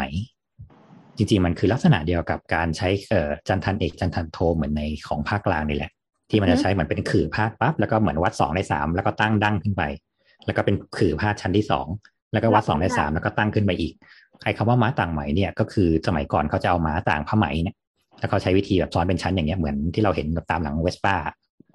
ข้างล่างซ้อนสี่เสร็จปั๊บข้างบนกูหาอะไรเชือกมัดไว้นิดนึงแล้วกูมัดไว้สามแล้วกูก็มัดไว้แล้วก็มัดสองมัดหนึ่งขึ้นมาเรื่อยๆอย่างเงี้ยอ๋อหลักการเดียวกัน เออที่นี่เขาจะเรียกว่าม้าต่างไหม ซึ่งก็มันจะเป็นโครงสร้างหลักของวิหารในยุคของล้านนาทั้งหมด ซึ่งหน้าบันแสเขาดงก็ว่ามีแนวเสากลางถูกไหม แนวเสากลางในอุโบสถ อ่า มันจะเป็นเสาคู่อ่าก็เสาคู่วิ่งยาวเลยเออก็เหมือนกันมันก็มีสี่ห้องหกห้องแล้วแต่ขนาดเหมือนกัน ซึ่งเขาบอกว่าวิหารสมัยก่อน ถ้าเป็นล้านนาจริง ๆอะพระก็จะอยู่ในนี้ คืออาจจะแยกกุฏิไว้กุฏิก็คือไว้ทำไว้นอนแบบห้องเล็ก ๆ อย่างเดียวอะแต่ว่าหลักๆกลางวันอะพระก็จะมาอยู่ที่นี่เขาจะสร้างวิหารมากกว่าสร้างโบสถ์เพราะเขาบอกว่าโบสถ์สมัยก่อนอะต้องนึกภาพว่าแบบ วัดมันอยู่ใกล้ๆกันเยอะอะ แล้วการสร้างแบบโบสถ์ใครโบสถ์มันอะมันค่อนข้างยาก เพราะฉะนั้นเขาก็จะสร้างเหมือนแบบในหนึ่งวัดจะมีแบบในหนึ่งกลุ่มวัดอะจะมีวัดหนึ่งที่มีโบสถ์แล้วถ้าจะทำสังฆกรรมอะไรก็จะไปวัดนั้นเพราะเขาบอกสมัยสมัยแบบพระเจ้าตีโลกกันราชหรืออะไรที่มันค่อนข้างแบบเฟื่องฟูอะเขายังใช้วิธีแบบเวลาบวชอะก็บวชกันทีแบบสองสามร้อยคนกลางแม่น้ำเลยเพราะว่าเขาใช้เป็นเขาเรียกว่าเป็นอุบาสเอ่ออะไรนะ เป็นวาอุปสมลีบทสีหมู่มา เออ คือเขาใช้ว่าเขาใช้ว่าคือมันถูกล้อมด้วยน้ำไง และอ่าน้ำอะสมัยก่อนมันคือใบสีมาอย่างหนึ่ง มันคือมันคือการกำหนดเขตแดนอย่างหนึ่ง เพราะฉะนั้นเขาก็จะทำพิธีพวกเนี้ยกลางน้ำหรืออุทกสีมาเออเขาเรียกอุทกสีมา ซึ่งมันจะมีวัดวัดบางวัด เช่น วัดศรีดอนชัยในปัจจุบันน่ะเขาใช้วิธีว่าสีมาตั้งอยู่กลางน้ำเขาหล่อเป็น curve ขึ้นมาเล็กๆอะแล้วก็ขังน้ำไว้อะแล้วก็เอาสีมาไปตั้งอยู่ตรงนั้นน่ะอืมเออแล้วก็เนี่ยนี่คืออุทกสีมาคือการกำหนดเขตแดนด้วยน้ำก็ทำเป็นบ่อน้ำแปดบ่อเนี่ย แล้วก็ใบสีมาตั้งไว้แล้วก็มีอุโบสถอยู่ตรงกลางเออเขาก็บอกว่าจริงๆสมัยก่อนเนี่ยมันมีอย่างเงี้ยมันก็เลยไม่จำเป็นจะต้องมีที่ส่งทำสังฆกรรมมากอืมเพราะว่าก็คือใช้วิหารไปเลยอย่างเงี้ยมันก็สะดวกดี เพราะฉะนั้นวัดในยุคยุคหนึ่งมันก็จะมีแต่วิหาร หรือมันจะมีอย่างที่หนึ่งเขาเรียกเขาเรียกว่าวัดปราสาทอยู่ข้างวัดพระสิงห์ที่นี่ชอบมาก วัดปราใจสาทเย็นนะเนี่ทุยกคนปราปราสาทหรือปราสาทนะครับปราสาทครับปราปราสาสาททอ่า แต่ซึ่งแต่เขาบอกชื่อวัดปราสาทมันมีหลายจังหวัดนะเราก็ต้องค้นเติมคำว่าอ่าเชียงใหม่ไปนิดนึซึ่งงเขาบอกว่า ซึ่งเขาบอกว่าจริง ๆ วัดเนี้ยมันน่าจะสร้างมาตั้งแต่ยุคแรก ๆ เลย แล้วก็คือด้วยความที่มันอยู่ในเขตกลางเมืองอะไรเงี้ย มันน่าจะได้รับการดูแลมากกว่าที่อื่น ศิลปะที่เนี้ยน่าจะเป็นศิลปะในยุคที่แบบเป็นล้านนาจริง ๆ ที่นี่จะเป็นวิหารแบบปิด ซึ่งข้อข้ออะไรอะข้อสังเกตของที่นี่ที่แบบเป็นจุดเด่นเลยคือเขาจะมีกู่กู่ที่เขาเรียกเป็นเจดีย์ขนาดเล็กอะทรงปราสาทเนี่ยเชื่อมติดกับวิหารเลย หืมและในนั้นอะถึงไว้พระปเดี๋ยวระธานกูว่าใส่กระดูกไม่ใช่เหรอคะอ๋อกู่เขาหมายถึงว่าทางที่เนี่ยเขาจะเรียกรวมว่ากู่คือเจดีย์ทั้งหมดอ๋อจะใส่กระดูกไม่ใส่กระดูกแล้วแต่เหมือนที่เราเรียกคือสเจถูปดีย์อ่าแต่จริง ๆ ก็คือคำว่าสถูปสถูปเจดีย์จริง ๆ ก็คือแปลว่าที่ใส่กระดูกนั่นแหละ แต่หลังๆอะพอมันมาถึงในยุคหลังๆเราก็แบบใส่พระใส่นั่นนี่แทนเพราะว่าเราไม่มีพระธาตุนึกออกไหมจริง ๆ สถูปก็คือการเก็บพระธาตุก็คือเป็นหลุมศพพระพุทธเจ้านี่แหละอืม แต่หลังๆเรามาตีความว่าเราใส่เป็นพระพุทธรูปเป็นนั่นเป็นนี่แทนอะไรเงี้ยครับ อันนี้ตัวตัวสถาปัตย์ก็คือมีตัววิหารปุ๊บแล้วก็ข้างหลังแปะซึ่งด้วย ซึ่งอันนี้ก็คือเป็นจดีย์วิหารเป็นกูอ่าวิหารเสร็จปั๊บแล้วก็มีผนังเรียบร้อย อันนี้เป็นผนังปิดทึบที่หน้าต่างแบบเล็กมากอะไรเงี้ยเอออ่าเขาจะเรียกวิหารที่มีผนังว่าเป็นวิหารแบบปางเอกปางเอกฝังปาง อืมถ้าไม่มีผนังก็เรียกว่าไม่มีปาง เออซึ่งแบบเนี้ยแต่ว่าอันเนี้ยคือความความของมันก็คือว่าพอเดินเข้าไปเสร็จปั๊บอะเราจะต้องมุดซุ้มเข้าไปอีก ซึ่งซุ้มทางทางเหนือเขาเรียกว่าโขงเนี่ยครับเขาจะสร้างโขงไว้อีกชั้นหนึ่งแล้วเราต้องมุดเข้าไปเพื่อเข้าไปกู่ข้างหลังนะแล้วข้างในก็จะเป็นพระแบบพระประธานนั่งแบบอยู่เต็มกู่ในนั้นเลยเนี่ยหนูกำลังดูซุ้มที่พี่โอพูดอยู่ ซึ่งซึ่งเราอะจะคือเนี่ยติดกับภาคกลางแล้วก็เข้าวัดอืมภาคกลางเยอะ คืออมดูแล้วรู้เลยว่ามันไม่ใช่ เพราะว่ามันอไม่ย่างใช่ภาคลักษณะของภาคกลาง อย่างมันภาคกลางมีเราเข้าความเราเข้าวิหารไปอะเราก็จะเจอพระนั่งยิ้มอยู่ตรงกลางเลยไงใช่เราใช่ก็จะไม่เข้ามีซุ้เข้ามโบสถ์ไม่ไปมีเจออะไรพระเลยประธานเลยเปิดไปปั๊บเออเราเจอแบบเอเลแกนเลยเราต้องหงายหน้าใช่มองพระอะไรอย่างงี้แต่ทางเหนือทางเหนือมันจะมีทั้งสองแบบมันจะมีเขาเรียกว่ามันเป็นแท่นแก้ว แท่นแก้วคือเขาจะตั้งทั้งแผงขึ้นมาเลยอะเป็นแผงยกชุกชีสูงขึ้นมาทั้งแผงเลยแล้วก็คือพระตั้งเรียงทั้งหมดเลยอืมกับแบบซึ่งที่สมัอนงคือจะตั้งเหมืซุ้อนมพม่าเว้ย ก็ใช่ไงก็คุณได้มาจากผู้กามไง นี่คือพวกยุคอ๋อแรก ๆ มันจะเป็นแบบนี้ไง หรือวัดบางที่อะวัดบางที่เขาก็จะตั้งโขงพวกเนี้ยเป็นสี่ด้านที่อย่างวัดเชียงมั่นนะครับ ก็เหมือนเข้าไปเสร็จเข้าไปในวิหารเสร็จปั๊บอะข้างในก็คือจะมีเหมือนแท่นสารพระภูมิตั้งขึ้นมาอืมเปิดไว้สีด้านแล้วคือตรงกลางอะไว้พระที่เป็นพระแก้วพระอะไรพวกเนี้ย วัดพระที่เป็นประธานนะไว้อยู่ข้างในเพราะฉะนั้นก็คือหมายว่าในวัดในวิหารแล้วอะก็ยังมีซุ้มของพระอีก ที่เป็นซุ้มที่ทำจากปูนโดยตรงอะไรเงี้ยห้องใครห้องมันอะไรอย่างงี้ ไม่มีอันเดียวเลย กึ่งกลางใหญ่ๆเลยเออเนี่ยตรงนี้เขาเรียกว่าเป็นซุ้มโขงซึ่งมันจะมีทั้งแบบด้านถันมาด้านเดียวกับเป็นแบบสี่ด้านเลยเป็นจตุรทิศเลยอะไรเงี้ยครับซึ่งมันจะอยู่ห้องมันจะอยู่ช่วงห้องเสาท้ายๆเนี่ยครับส่วนมีหกเสาจะอยู่ห้องเสาที่ห้าอะไรเงี้ยอืมอืมซึ่งตรงเนี้ยจะเห็นได้แบบวัดพระธาตุจอมทองวัดเชียงมั่นวัดอะไรพวกเนี้ยจะเป็นแบบนี้หมดเลยวัดพระสิงห์อืมจะเป็นวิหารประมาณนี้เออเนี่ยซึ่งแบบเนี้ยเขาก็เลยวิเขาก็เลยคาดการณ์ว่านี่น่าจะเป็นแบบยุคแรก ๆ ที่เก็บไว้ ตั้งแต่สมัยที่มันเป็นล้านนาจริงๆ ไม่ใช่เป็นช่วงฟื้นฟูพระเจ้าเจ็ดตนอะไรเงี้ยครับอืมซึ่งที่นี่ชอบมากชอบมาก ตรงที่วัดมันเงียบมาก แล้วก็แบบพอเข้าไปมันก็จะมีแต่เรากับผ้า แล้วข้างๆก็คือจะปิดหมดเลยโคตรดีโคตรดี ใครอยากได้ความเงียบไปที่นี่ครับอืมคือคือแบบเป็นคนแบบชอบ คือวัดวัดของทางฝั่งเหนืออะไม่ไม่รู้ว่าเขาตั้งใจหรือเปล่า คือเวลาเข้าไปในโบสถ์อะ จะมืด มันเป็นมันเขาเรียกว่ามันเป็น concept ของสมัยนู้นมากกว่าจริงๆ ภาคกลางก็เป็นภาคอีสานยิ่งเป็นเลยเวลาทำสิมเออเล็กๆอะใช่นึกออกไหมสิมสิมสิมมืดอีสานมากจะแบบจริงๆ มันต้องทำเป็นห้อมอย่างนั้นเลย เพราะว่าถามว่าโบสถ์จริง ๆ ของทางล้านนา หรือแม้แต่ทางภาคกลางสมัยก่อนเองอะมันเป็นห้องเล็ก ๆ เพราะว่าเขาก็ทำแค่พระส่งไปทำสังฆกรรมได้ไม่เท่าไหร่ หน้าต่างก็คือถ้าแบบเป็นมหาอุดก็คือแทบไม่มีหน้าต่างด้วยซ้ำเขาบอกมหาอุดมหาอุดอุดไม่ใช่อุดอุดแบบอุดรูอะไรอย่างนี้นะ มหาอุดหมายถึงว่าเป็นเรื่องของความแบบมงคลมาอะไรเงี้ยข้างในโบสถ์จริง ๆ เลยจะต้องแบบแทบไม่มีหน้าต่างเลยอะให้มืดที่สุด เพื่อให้เหมือนเราอยู่กับตัวเองอยู่กับพระอยู่กับความเงียบอยู่กับเทียนเล่มหนึ่งอะไรเงี้ยไม่ใช่แบบโอ้ยเดี๋ยวก็นกบินผ่านเดี๋ยวก็แบบแสงเข้าแสงออกอะไรเงี้ยอืมนี่คืออุโบอุโบสถสมัยก่อนจะเป็นประมาณนี้จริงๆ จะเป็นห้องเล็กๆ แล้วก็คือวิหารนะค่อยใหญ่ก็ได้เพราะว่าวิหารมันต้องรับคนเนาะแต่ที่พระจะไปนั่งสวดภาวนาควรเอาเป็นที่เล็ก ซึ่งอย่างในเชียงใหม่เอง มันจะมีพวกแบบวัดที่มีโบสถ์โบสถ์แยกเนี่ยก็จะมีวัดพระสิงห์วัดเชียงมั่นวัดอะไรที่มันค่อนข้างใหญ่ๆมันจะมีอุโบสถแยกส่วนตัวพวกวัดที่เป็นวัดเจดีย์หลวงไอ้วัดอารามหลวงพวกเนี้ยมันจะแยกอุโบสถกับวิหาร ซึ่งอุโบสถแต่ละที่เล็กหมดเลยเออซึ่งแต่นั่นแหละพอมาในช่วงหลาย ๆ ที่มันถูกสร้างในช่วงแบบช่วงฟื้นฟูอะ มันก็จะมีลักษณะของความเป็นภาคกลางใส่เข้าไป เช่น เริ่มทำสีทอง เริ่มแบบ หน้าบันจากเมื่อก่อนที่บอกว่าอย่างที่เคยบอกว่าเขาจะไม่มีเรื่องคติอินดูว่าแบบมีเทพมีนาลายมีอะไรเงี้ย ก็เริ่มมีทรงช้างทรงครุฑมีเอราวัณมีอะไรเงี้ยครับ จากเดิมที่มักจะเป็นแบบรูปเถาเครือเถาที่แบบได้จากจีนบ้างละมีแบบเป็นรูปนกยูงนกยูงมันจะเป็นแบบแทนพระอาทิตย์แทนแบบราชวงศ์พม่ามีอะไรเงี้ยรูปกระต่ายรูปช้างมาวัวควายอะไรเงี้ยครับ แล้วแต่ว่าจะทำอืม แต่หลังๆก็จะเริ่มแบบ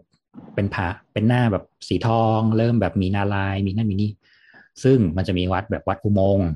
ไม่ใช่วัดอุโมงค์ที่อยู่หลังมอนะครับ มันจะเป็นวัดอุโมงค์เถนจันทร์ที่อยู่กลางเมืองเนี่ย หน้าบันเป็นรูปผ่านผ่านประชาธิปไตยอะผ่านแว่นฟ้า อืมผ่านเดียวกับที่อยู่ตรงอนุสาวรีย์ประชาธิปไตยงงไหมเนี่ยมันเป็นเรื่องของอำนาจรัฐสยามที่แบบแพงมาถึงตรงนี้ แล้วก็มาถึงอิทธิพลของตัววิหารในยุคหลังๆเนี่ยครับ มันก็เลยแบบจับชาย จับชายไปหมดเลย มีวัดที่แบบก่อด้วยแบบทรงโคโลเนียลพม่า ข้างบนเป็นเครื่องไม้อะไรเงี้ยนี่ก็ได้มาตั้งแต่สมัยที่แบบมองทั้งหลายแหละตอนที่ทำไม้แล้วแบบร่ำรวยก็สร้างวัดสร้างอะไรเงี้ยครับหรือบางวัดมีอิทธิพลของเงี้ยวของไทยใหญ่เพราะว่าช่างไทยใหญ่ทำหมดเลย อืม มีเสาสี่ด้านแบบมีสิงอะไรเงี้ย แต่เสือเป็นสิงไทยใหญ่อย่างเงี้ยสิ่งคือสิ่งข้างล่างน่ากลัวมากสิ่งไทยใหญ่แบบยกชูแขนเป็นแมวอะไรเงี้ยแมวเนี่ยมีกระเจียวด้วยเงี้ยเลยแบบเฮียหลากหลายไปหมดเลย เนี่ยมันก็เลยดูค่อนข้างยาก แต่เขาก็พยายามจำแนกพวกเนี้ยออกมาให้มันเป็นสี่ยุคสี่ยุคพวกเนี้ยครับอ่าฝาปะกลในภาค ถ้าฝาปะกลภาคกลางเรียกฝาปะกลทางเหนือเขาจะเรียกว่าเป็นฝาตาผ้า คือมันจะลักษณะแบบเดียวกับฝาปะกลเนี่ยแหละ อืม แต่เขาจะมีวิธีการเรียกเนี่ยค่อนข้างต่างกันแค่นั้นเองก็เลยบอกว่าจริง ๆ แล้วหลักสถาปัตยกรรมโครงสร้างอะไรเงี้ยจะค่อนข้างใกล้เคียงกัน แต่ว่ารูปแบบของการเรียกอาจจะไม่เหมือนขั้นถ้วย ตรงนี้เรียกเป็นหน้ากระพันอะไรเงี้ยครับ คันถ้วยทางเหนือจะเป็นแบบสามเหลี่ยมเต็ม แต่ถ้าเป็นภาคกลางอาจจะเป็นแค่ไม้ค้ำเฉยๆหรืออย่างรวงพึ่งอย่างเงี้ยเขาก็จะเรียกว่าเป็นกาดคิ้วอืมเออ มันก็เป็นแท่นฉลุลงมาที่ไว้รับกรอบข้างหน้าเหมือนกัน แต่ว่าก็แค่เรียกไม่เหมือนกันจำจำได้ว่าตอนไปวัดสวนดอกรวงพึ่งใหญ่มาก ใช่ ใหญ่แบบซึ่งจริง ๆ มันมาจากรวงพึ่งจริงๆเนี่ยแล้วเขาก็จำลองมาแต่เขาก็เรียกว่าเป็นกาดคิ้วอะไรเงี้ยอืม แต่ว่าอย่างวัดสวนดอกหลังๆ มันก็ได้อิทธิพลมาจากรัศยานั่นแหละนะครับอะเรามาพูดถึงเจดีละกัน ซึ่งอันเนี้ยมันค่อนข้าง ซึ่งตอนนี้เขาพยายามแบบส่วนใหญ่เขาจะนับสถาปัตยกรรมเนี่ยโดยการดูที่เจดีซึ่งเจดีของล้านนาเนี่ยจะแบ่งเป็นสี่แบบ ก็คือแบบแรกที่เคยบอกว่ามันจะเป็นผู้กามโบคาลิพุนชัยนั่นก็คือยุคที่แบบยุคพญามังลายแรก ๆ ก็คือ อะรู้ความต้องรีฟื้นความรู้พื้นฐานก่อน เจดีประกอบด้วยอะไรบ้างมันก็จะมีส่วนฐาน ที่เป็นฐานแท่นเขียงขึ้นมาปั๊บมีบัวคว่ำบัวหงายอกไก่คืออะไร ลูกแก้วคืออะไรคือโปรตีน ถุยท้องไม้คืออะไร อ่าต้องภาพครับส่วนว่าอ่าเจดีครับหนึ่งองค์อะเราขึ้นมาเป็นแท่นสี่เหลี่ยมขึ้นมาเขาเรียกว่าเขียงสีเสร็สี่จเหลี่ยมแล้วนี่คือเป็นเป็นแปลนอะใช่ไหมสี่เหลี่ยมแปลนอะรูปสี่เหลี่ยมตีกรอบสี่เหลี่ยมขึ้นมาเป็นแท่นสูงๆขึ้นมาปั๊บเสร็จอ่ามัมันก็จะมีแบบครึ่งวงกลมครึ่งวงกลมคว่ ความก็คือโปะลงไปบนสี่ำเหลี่ยมอ่าเมื่อกี้อันเนี้ยเขาก็จะเรียกว่าเป็นบัวคว่อ่าำเสร็จปั๊บก็จะมีตัวที่มันเป็นคาดเป็นคิ้วเล็กๆกลมครับๆอะอันนี้ก็จะเรียกว่าลูกแก้ว ส่วนที่ว่าพอเหมือนจะพอเหมือนบัวคว่ำเสร็จปั๊บมันก็จะมีแบบเป็นส่วนเรียบๆขึ้นมาอีกสักหน่อยหนึ่งตรงเนี้ยเขาจะเรียกว่าเป็นท้องไม้ เสร็จแล้วก็จะมีแบบสักครึ่งวงกลมหงายขึ้นมาอีกเขาก็จะเรียกว่าเป็นบัวหงายอะไรเงี้ยครับอืมส่วนใหญ่ฐานเจดีย์ก็จะเป็นทรงประมาณเนี้ยแล้วก็ค่อยต่อขึ้นไปว่าจะเป็นทรงแบบไหนต่อ ซึ่ง ซึ่งถ้าอย่างถ้าอย่างอะดูอย่างไอ้นี่ก็ได้พระปฐมเจดีย์ก็ได้จากฐานขึ้นมาเสร็จปั๊บก็จะเป็นองค์เจดีย์ทรงระฆังคว่ำเลย ปึ้งอืมแล้วก็จะมียอดที่มันเป็นแหลมๆเหมือนหอย หอยสังหอยอะไรพวกเนี้ยครับขึ้นไปตึ๊กตึ๊กตึ๊กตึ๊กขึ้นไปอะอันนั้นก็เรียกว่าเครื่องยอด ส่วนใหญ่องค์ประกอบของเจดีย์จะประกอบด้วยสามส่วนประมาณนี้ อืม ซึ่งรูปแบบเจดีย์ของช่วงยุคแรกอะ่ะ คือจากฐานเสร็จปั๊บขึ้นมาเขาเรียกว่ามันจะมีเรือนธาตุอยู่ เรือนธาตุคืออะไร เรือนธาตุคือซุ้มสี่ด้าน ใครนึกไม่ออกลองนึกภาพมาเจดีย์หลวงก็ได้ครับมันจะที่เป็นจะอยู่ตรงตรงบัวคว่ำปะไม่พอพอบวกความเสร็จปั๊บขึ้นมาเสร็จปั๊บมันก็จะเป็นแท่งขึ้นมาตรงๆเลยอะแล้วตรงนั้นก็คือมันจะมีพระพุทธรูปอยู่สี่ด้านเลยเนี่ยทำเป็นซุ้มจารนำไว้แล้วก็เอาพระใส่เข้าไปเนี่ยเออเสร็จแล้วถัดจากตรงนั้นขึ้นไปอะก็จะมีเป็นโค้งกลมๆนิดหนึ่งเป็นทรงเจดีหน่อยหนึ่งเจดีทรงระฆังคว่ำหน่อยหนึ่งแล้วค่อยเป็นหัวยอดขึ้นไป ซึ่งลักษณะนี้เป็นลักษณะของเจดีทรงภูกามซึ่งนั่นหมายความว่าทางยุคแรกๆอะยุคยุคในการก่อร่างสร้างเมืองเลยหรือแม้แต่ฮาริพุนชัยเองก็เถอะก็จะเป็นทรงประมาณนี้ อย่างของวัดกูกุดที่เป็นของแบบวัดพระนางจามเทีวีเลยอะก็จะเป็นทรงสี่เหลี่ยมเป็นเจดีย์ปอกขึ้นไปเลยสี่ด้านแล้วก็มีซุ้มจรนำทุกขึ้นขึ้นขึ้นไปเป็นชั้นเป็นชั้นเป็นชั้นเหมือนกันเขาใช้วิธีก็เป็นเรือนธาตุซ้อนเรือนธาตุซ้อนเรือนธาตุขึ้นไป อันนี้มันจะเป็นในเรื่องของลักษณะของยุคแรกๆ มันจะเป็นเขาเรียกว่าเป็นทรงประสาทคือมันจะออกเป็นสี่เหลี่ยมมากกว่า ที่มันจะเป็นทรงกลม มันยังไม่กลมเป๊ะทีเดียวอะ่ะเออ ซึ่งในยุคแรก ๆ เนี่ย บางที่ที่แบบอลังการหน่อยเขาจะเรียกว่ามันจะปีห้ายอดในการที่พอมีซุ้มนี่ขึ้นไปเสร็จปั๊บเนี่ยข้างบนแทนที่จะเป็นแบบทรงระฆังคว้ามันเดียวเนี่ยครับตามุมมุมอะเขาก็จะทำเป็นเจดีย์อันเล็กเนี่ยไว้อีกสี่มุม ก็จะหมายเป็นเจดีย์ที่มันมีห้าอันอยู่บนข้างบน ซึ่งอันนี้ส่วนใหญ่ถ้าดูเนี่ย ทางพวกเชียงรายเชียงแสนจะเป็นเจดีย์ทรงนี้ซะมากทางภาคตรงเชียงใหม่เองแล้วมันก็จะมีว่าเจดีย์หลวงอะไรที่จะเป็นทรงคล้ายๆทรงนี้ แต่อันนี้เป็นการสร้างเรียนแบบสมัยเดิมอืมเพราะว่ารูปแบบทรงอะไรเนี้ยเขาจะเป็นพวกลำพูนจะเป็นทรงประมาณนี้ซะเยอะแล้วพอถัดมาอีกสักพักหนึ่งเนี่ย ก็เริ่มแบบ พอเริ่มได้จากลังกาเริ่มอะไรขึ้นมาแล้วเนี่ย ไอตัวเรือนธาตุอะเขาก็เริ่มเอาเอาให้มันเล็กลงเล็กลงเรื่อยๆ เริ่มใส่ส่วนที่มันเป็นเจดีย์กลมๆเนี่ยเข้าไปมากขึ้น มันก็จะมีพวกวัดอินทขินอะไรบางเนี่ยครับ อืม อันนี้จะเป็นทรงประสาท ก็คือวัดเจดีย์หลวงนั่นแหละเขาเรียกวัดอินทขิน อืมพวกนี้ก็คือเป็นยุคหลังๆที่สร้างแต่สร้างในลักษณะของการที่ใช้แบบทรงแบบเดิมอะแต่มันก็จะมีดีเทลอะไรบางอย่างที่ใช้ของสุโขทัยมากขึ้น เช่นสมมติสัดส่วนความความกว้างความยาวอะไรพวกนี้ครับอืมแต่ว่า มันจะเป็นทรงเนี้ยแล้วก็ที่หนึ่งก็คือวัดอุโมงค์วัดอุโมงค์ที่หลังมอนะครับ อันนี้จะเป็นทรงที่แบบเป็นทรงแบบภูกามเป๊ะๆเลยอันนี้ถือว่าเป็นยุคแรก ๆของทางเชียงทางแบบล้านนาที่เริ่มสร้างแล้วพอมาเป็นยุคที่สองอย่างที่บอกเมื่อกี้ครับ มันก็จะเริ่มผสมของสุโขทัยเข้าไปมากขึ้น มันก็จะเริ่มมีการ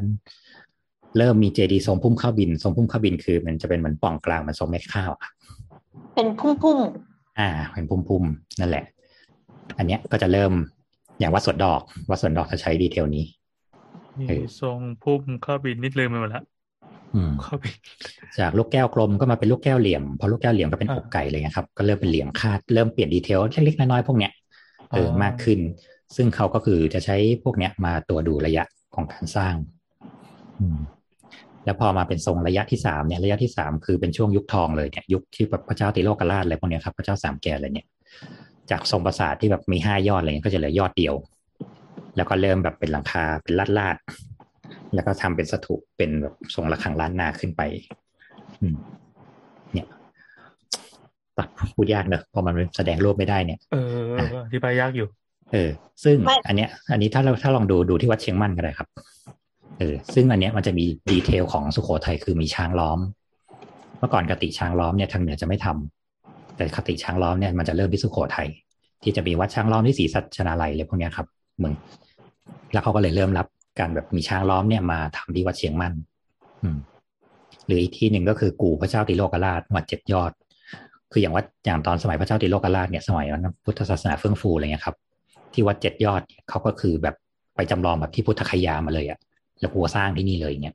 นั่นน่ะสิ มันเป็นสถาปัตยกรรมที่เราไม่เคยเห็น ซึ่งในวัดเจ็ดยอดเนี่ยในไทยจะค่อนข้างมีหลายดิมีหลายมีหลายเจดีย์ที่แบบเป็นหลายลักษณะอยู่ที่เดียวกัน เขาก็บอกว่าอาจจะสร้างในหลาย ๆ ในหลาย ๆ ในหลาย ๆ section น่ะอืมอ่าแต่อย่างตรงที่มันเป็นหลัก ๆ เลยเนี่ย อันนั้นอะคือสร้างในสมเด็จพระเจ้าติโลกราช ซึ่งส่งคนไปลังกาแล้วก็แบบไปวัดมาเลย แล้วมึงมาทำที่นี่เลยเนี่ยก๊อปมาเลย อืมสื่ออันเนี้ยก็คือยุคนี้จะเป็นทรงประสานเนอะแล้วก็จะมีทรงระฆัง ทรงระฆังก็จะเริ่มแบบจากฐานกลมๆที่แบบเป็นเป็นเป็นแท่นขึ้นมาเสร็จปั๊บแล้วก็เป็นแบบองค์กลมๆเลยเนี่ยครับที่เหมือนสมัยสุโขทัยอะไรเงี้ย แต่ว่าจากฐานจากสี่เหลี่ยมก็จะเริ่มเป็นฐานแปดเหลี่ยม อันเนี้ยทางล้านนาในยุคแบบพระเจ้าติโลกราชกับทางเชียงแสนที่ในอายุประมาณเดียวกันจะเริ่มทำอย่างพระธาตุลำปางหลวงเนี่ยครับ ก็จะเป็นแบบนี้ หรืออย่างพระธาตุเอ่อฮาริพุนชัยก็จะเป็นแบบนี้ คือถ้าฮาริพุนชัยสร้างในยุคหลังๆนะไม่ได้สร้างในยุคแบบพระนางจามทีวีอะไรพวกนี้นะ อืมอย่างเงี้ยก็ชื่อเป็นแบบองค์ระฆังใหญ่เลย แต่ฐานข้างล่างก็จะเป็นแปดเหลี่ยม ไม่ใช่สี่เหลี่ยมอืมนั่นแหละ มันก็จะมีดีเทลพวกเนี้ย หรือว่าพอเริ่มถัดมาอีกหน่อยก็เริ่มสร้างเป็นเจดีย์ปล่อง ก็คืออย่างที่บอกเมื่อกี้ก็จะเริ่มเป็นเรือนธาตุต่อเรือนธาตุเรือนธาตุและพอหลังยุคหลังๆอะจากที่มันเป็นสี่เหลี่ยมกู้ทำเป็นวงกลม เป็นกลมซ้อนๆกันก็เลยเรียกว่าเป็นเจดีย์ปล่อง ก็คือมันเป็นแบบทรงกลมทรงกลมซ้อนกันขึ้นไปเป็นก้นหอยขึ้นมาเรื่อยๆอย่างเงี้ยครับในพวกนี้ก็จะมีวัดเจดีย์ปล่อง วัดกูเต้าอะไรพวกเนี้ยอืมซึ่งพวกนี้บางอย่างวัดกูเต้า วัดกูเต้าสร้างด้วยไทยใหญ่ ตัวมันเป็นวัดไทยใหญ่เลย อันนี้ทำในยุคหลังแล้วแต่ใช้ลักษณะของการเป็นเรือนท่าทรงกลมผมไม่เคยเห็นเลยอะสไตล์เจดีย์ปล่องนี่อืมแล้วก็พอมาเริ่มเป็นยุคสุดท้ายยุคเริ่มเสื่อม ยุคที่ว่าจะถูกพม่าตีแตกแล้วเนี่ยครับ ก็เริ่มไม่สร้างอะไรแล้ว เพราะว่าแบบเมืองก็จะไม่รอดอยู่แล้วเนี่ย ที่นี่ก็จะเริ่ม เออ ก็จะเริ่มแบบมีวัดโลกโมลี ซึ่งวัดโลกโมลีพอนั้นพอช่วงนั้นสร้างเสร็จแล้วก็แบบถูกตีแตกก็ถูกปล่อยทิ้งร้างแล้วเขาก็เริ่มมาบูรณะใหม่ช่วงประมาณช่วงยุครัชสยามนี่เอง อืม อืม แล้วก็มีวัดพระธาตุดอยสุเทพ ที่เริ่มแบบเอาไปบูรณะใหม่อีกรอบหนึ่งอย่างเงี้ยครับก็จะมีเป็นองค์ระฆังแบบสุโขทัยชั้นแปดเหลี่ยมเหมือนกัน ซึ่งเนี่ยมันก็เลยจะค่อนข้างที่ว่าหนึ่งกับสองจะค่อนข้างชัด พอสามที่มันเริ่มมีแบบสุโขทัยมีแรมมาปนเนี่ย อันเนี้ยเริ่มยากละแต่มันจะต้องดูดีเทลเล็กๆน้อยๆประกอบเช่นอะยุคนี้เขาไม่ทำบัวแบบนี้กันแสดงว่านี่ไม่ใช่บุก ยุคนั้นนี่ต้องเป็นยุคหลัง หรือเรือนธาตุแบบนี้สมัยยุคเดียวกันเขาไม่ทำแสดงว่ามันต้องอยู่ยุคนี้อะไรเงี้ยครับ อืมอืมนั่นแหละ พอมันไม่มีรูปก็ยากนิดนึงอืมแต่ก็มันเอาฟังไว้ฟังไว้แสดเป็งนว่าไอเดียแล้วกัน ว่าแสดงว่าเขก็แยจะมีมีมีอืมสถาปัตย์อ่ามีเวอร์ชั่นใหม่ๆ ที่ไปสวมทับของเก่าในช่วงที่เขา renovate ด้วยใช่ไหมครับ ใช่ ซึ่งเราไม่รู้เลยว่าที่มันติดมาอยู่ตอนเนี้ยแม่งทำตอนไหน เออ แล้วแล้วเราทำเนียนด้วยนะ คือดูแต่ละวัดเออที่พี่เอ่ยมาเนี่ยมัน มันดูสวยดูเป็น originalอะ เออซึ่งพวกนี้คือบูรณะใหม่หมดนึกออกใช่ไหมเพราะเออเพราะเออเพราะตอนแรกเพราะคิดว่ามติว่าเก่าสมมติว่าพวกนี้พังหมดแล้วเนี่ยพอสมัยเจ้ากาวิละมา ก็เริ่มแบบช่วงเก็บเขาเรียกว่ายุคนั้นยุ่งยุ่งยุคพระเจ้ากาวิระเขาจะเรียกว่าเป็นยุคแบบเก็บปักใส่ซ้า เก็บข้าใส่เมือง แปลว่า แปลว่า คนเขาน้อย คือด้วยจากที่ว่าพอลบลบเยอะๆลบบ่อยๆแล้วเนี่ยคือพระเจ้ากาวิระเองมาจากลำปางยังต้องไปขอแบบกำลังคนเนี่ยจากพระเจ้าตากอยู่เลย เพื่อมาตีเมืองเชียงใหม่อะไรเงี้ยครับแล้วพอมันตีเมืองเชียงใหม่เสร็จแล้วเนี่ย จริง ๆ ตอนนั้นอะ ยังเข้าเชียงใหม่ไม่ได้ด้วยซ้ำเพราะเชียงใหม่แม่งกว้าง คนกูมีไม่เยอะ ก็เลยไปตั้งอยู่ที่ป่าซางสร้างเมืองใหม่ที่เวียงป่าซางก่อน เสร็จแล้วหลังจากนั้นเนี่ยก็คือเริ่มตั้งไล่ตีรอบๆอะที่มันเป็นเมืองเล็กเมืองน้อยเนี่ยตีเสร็จปั๊บกูเทครัวเลย เกณฑ์คนเกณฑ์คนมาหมดอะไรเงี้ยเพื่อเอามาเพื่อให้ได้สักสองสามหมื่นอะเพื่อจะได้เข้ามาอยู่ในเชียงใหม่แล้วเริ่มบูรณะอืมเออแล้วหลังจากนั้นพอพอถูกตีแตกเข้าไปอีกรอบแล้วก็แบบมามาใหม่ในยุคของแบบรอหนึ่งอะไรเงี้ยครับ อันเนี้ยก็เริ่มมาบูรณะใหม่อีกรอบหนึ่งซึ่งก็เลยไม่รู้เลยว่าไอ้จริง ๆ แล้วเจดีที่เราเห็นตอนเนี้ย แม่งแบบอันอาจจะเป็นการที่ว่าเจดีเดิมอยู่นี่กูสร้างพอกเลยอ่ามันจะมีหลายที่เอกี้คิดได้ทฤษฎีหนึ่งคืออย่างอย่างที่เรารู้ว่า คนมนุษย์อะคือทรัพยากรอืมแล้วการการสร้างเมืองอะทรัพยากรที่ต้องการที่สุดอะคือคน ดังนั้นอะตอนที่เขาไปตีตีตามเมืองต่างๆ เพื่อเอาคนมามาก ๆ มันก็เลยไปซับเอาวัฒนธรรมของหลาย ๆ ที่อะมารวมกัน คือเมื่อกี้อะตอนที่พี่โอพูดมาหลาย ๆ วัดอะแล้วเราก็ดูไปแล้วเราก็รู้สึกว่าเฮ้ยทำไมเชียงใหม่แม่งมันมีวัดที่มันแบบแปลกๆล้ำไปหมดเลย เออ เออ เยอะไปหมดเลย เยอะมาก เราเพราะมันหลายเวอร์ชันชบที่ไงยววัดเออ มันหลายเวอร์ชันมาก เนี่ย เออ เราเลยรู้สึกว่ามันเป็นเพราะว่าคนที่เนี่ยเขาหลากหลายด้วยหรือเปล่าส่วนหนึ่ง ใช่ เพราะว่าที่นี่ก็ที่เขาบอกไงพอไปตีเสร็จตีไปถึงพม่าก็เกณฑ์มาหมดมีชาวยอง มีชาวยักษ์ไข่มีแบบไทยลื้อไทยเขินมีทุกอย่างแล้วทุกคนมาก็คือก็มารวมกันอยู่ตรงเนี้ยเออแล้วพอเหมือนพอเริ่มเชียงใหม่เริ่มมีคนมาอยู่เยอะขึ้นอะไรเยอะขึ้นบางกลุ่มเขาก็ย้ายไปตั้งเมืองของตัวเองอยู่รอบๆหรืออะไรเงี้ยครับ หรืออย่างที่ไออย่างลองดึงมามาไล่ตีช่วงแบบเวียงจันทร์อะไรเงี้ยแล้วก็แบ่งคนกันมา ก็ที่ว่าเอากลับไปทางภาคกลางก็ยังมีแบบหมู่บ้านของคนนั้นคนนี้อยู่เลยอะไรเงี้ยหรืออย่างช่วงที่มาไล่ตีเตียงเชียงแสนช่วงยุคท้ายๆแล้วอะ อันนั้นคือแบบรื้อเชียงแสนเลยนะเทครัวออกมาหมดเลยอะไรเงี้ยซึ่งตรงนั้นคือแบบหลังๆก็มีจารึกว่าแบบคนเชียงแสนเองก็แบบเขายังนึกด้วยซ้ำว่ารัสยามมามาบุกเขานึกออกไหมกูเป็นพม่าด้วยซ้ำกูเป็นเชียงแสนแล้วคือมึงมาแบบเหมือนมาตีกูอะซึ่งแบบถ้าเป็นประวัติศาสตร์ไทยก็จะบอกว่าเราไปยึดเชียงแสนคืนจากพม่า เพื่อช่วยเหลือประชาชนอะไรเงี้ยแต่มันก็จะมีจารึกที่เชียงแสนเองบอกว่า คือแบบเราถูกรัสยามมาบุกโจมตี และถูกกว่าต้อนผู้คนไปหมดเลยเอออะไรอย่างเงี้ย เนี่ยมันก็จะเป็นในลักษณะเนี่ยแล้วกลายว่าคนเชียงแสนก็จะไปอยู่ล้านนามั่งไปอยู่อยุธยามั่งไปอยู่รัตนโกสินทร์บ้างอะไรเงี้ยอืม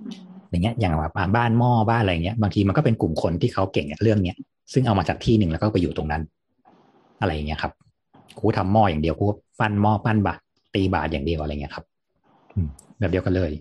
เพราะฉะนั้นคือในเชียงใหม่เนี่ยถ้าถามว่าดูอะมันจะต้องมานั่งเนี่ยมันจะต้องตอนนี้ช่วงนี้เขากำลังประกอบสิ่งเหล่านี้ด้วยกันอยู่ว่ามันมีตัวเชื่อมอะไรบ้าง ซึ่งหลาย ๆ อย่างอะมันไปเจอตามแบบจานในใบลานของวัดอะไรเงี้ยแล้วต้องมานั่งแบบเทียบกันว่า และในยุคเดียวกันอะ มันมีอะไรที่ไหนอีกเออหรืออย่างอย่างเนี้ยเคยได้ยินชื่อเรื่องเคยได้ยินความเชื่อเรื่องแบบพระธาตุประจำวันปีเกิดราศีเกิดไหมเคยเคยเคยอันเนี้ยที่เริ่มที่เนี่ยมันจะมีหลายที่แต่ว่าเขาบอกว่าปีมะเมียให้ไปไหว้ที่พม่า อืม ซึ่งงงไหมว่าคนไทยแล้วทำไมมีราศีเกิดไม่เหมือนจีนแล้ววะเออ เพราะว่าความเชื่อนี้เกิดมาจากจีนพม่าแล้วก็ไทยโบราณภาคเหนือจะเห็นไหมล่ะว่าภายในสิบวัดที่ว่าอยู่ล้านนาหมดเลยอ่ามีพระธาตุพนมใช่จังหวัดใช่ไปอีสานกับที่เหลือเป็นพระธาตุอินแขวน ซึ่งก็อยู่พม่าก็เพราะมันเป็นความเชื่อล้านนาไงเออเขาบอกว่าจริงๆพระธาตุอะก็คือพระบรมสารีริกธาตุแล้วก็จะมีสิ่งที่เรียกว่าพระธาตุศักดิ์สิทธิ์คือจะเนี้ยจะเรียกว่าเป็นพระศรีมหาธาตุถ้าอย่างภาคกลางเขาจะเรียกว่าเป็นพระศรีมหาธาตุ อันนี้คือเป็นพระบรมธาตุศักดิ์สิทธิ์ซึ่งอาจจะได้แบบเป็นชิ้นส่วนใหญ่หน่อยหรือแบบชิ้นส่วนสำคัญอะไรเงี้ยครับ ซึ่งอย่างทางทางทางภาคกลางก็จะถือว่าแบบพระศรีมหาธาตุคือศูนย์กลารจักรวาลนะคือเขาพระสุเมนคืออะไรเงี้ยก็จะสร้างแบบทรงล้อมรอบทรงอะไรเงี้ยแต่ว่าทางเหนือเขาจะใช้คติว่าพระพวกเนี้ยคือพระธาตุที่เขาเรียกว่าเป็นพระธาตุจุลามณีรู้จักพระธาตุจุลามณีไหมเขาบอกว่าในสวรรค์ชั้นดาวดึงเนี่ยมันจะมีพระธาตุอยู่อันหนึ่งที่ให้เทวดาไว้ไหว้ เขาจะมาเชิญพระบรมสารีริกธาตุไปอันหนึ่งเพื่อไปสร้างอยู่ข้างบนน่ะเขาเรียกว่าเป็นวัดจุฬามณี เป็นพระธาตุจุฬามณีอยู่ชั้นดาวดึงส์เพราะฉะนั้นอันเนี้ยเขาก็เลยความเชื่อว่าเหมือนจริง ๆ แล้วปีเกิดของเราเนี่ย เราจะมีพระธาตุประจำตัวประจำแบบอะไรอย่างเงี้ยซึ่งจะสร้างจะคือทั้งหมดเนี่ยจะเป็นพระบรมธาตุศักดิ์สิทธิ์หมดเลยสิบที่ แล้วก็จะแทนปีเกิดในแต่ละที่ แต่อย่างพระธาตุจุฬามณีหาไม่ได้ แต่เขาก็จะใช้แบบเป็นพระจุฬามณีที่วัดแถววัดวัดเกตแทน อืม เนี่ยครับเพราะฉะนั้นใครสนใจก็ลองไปหาดูได้ว่า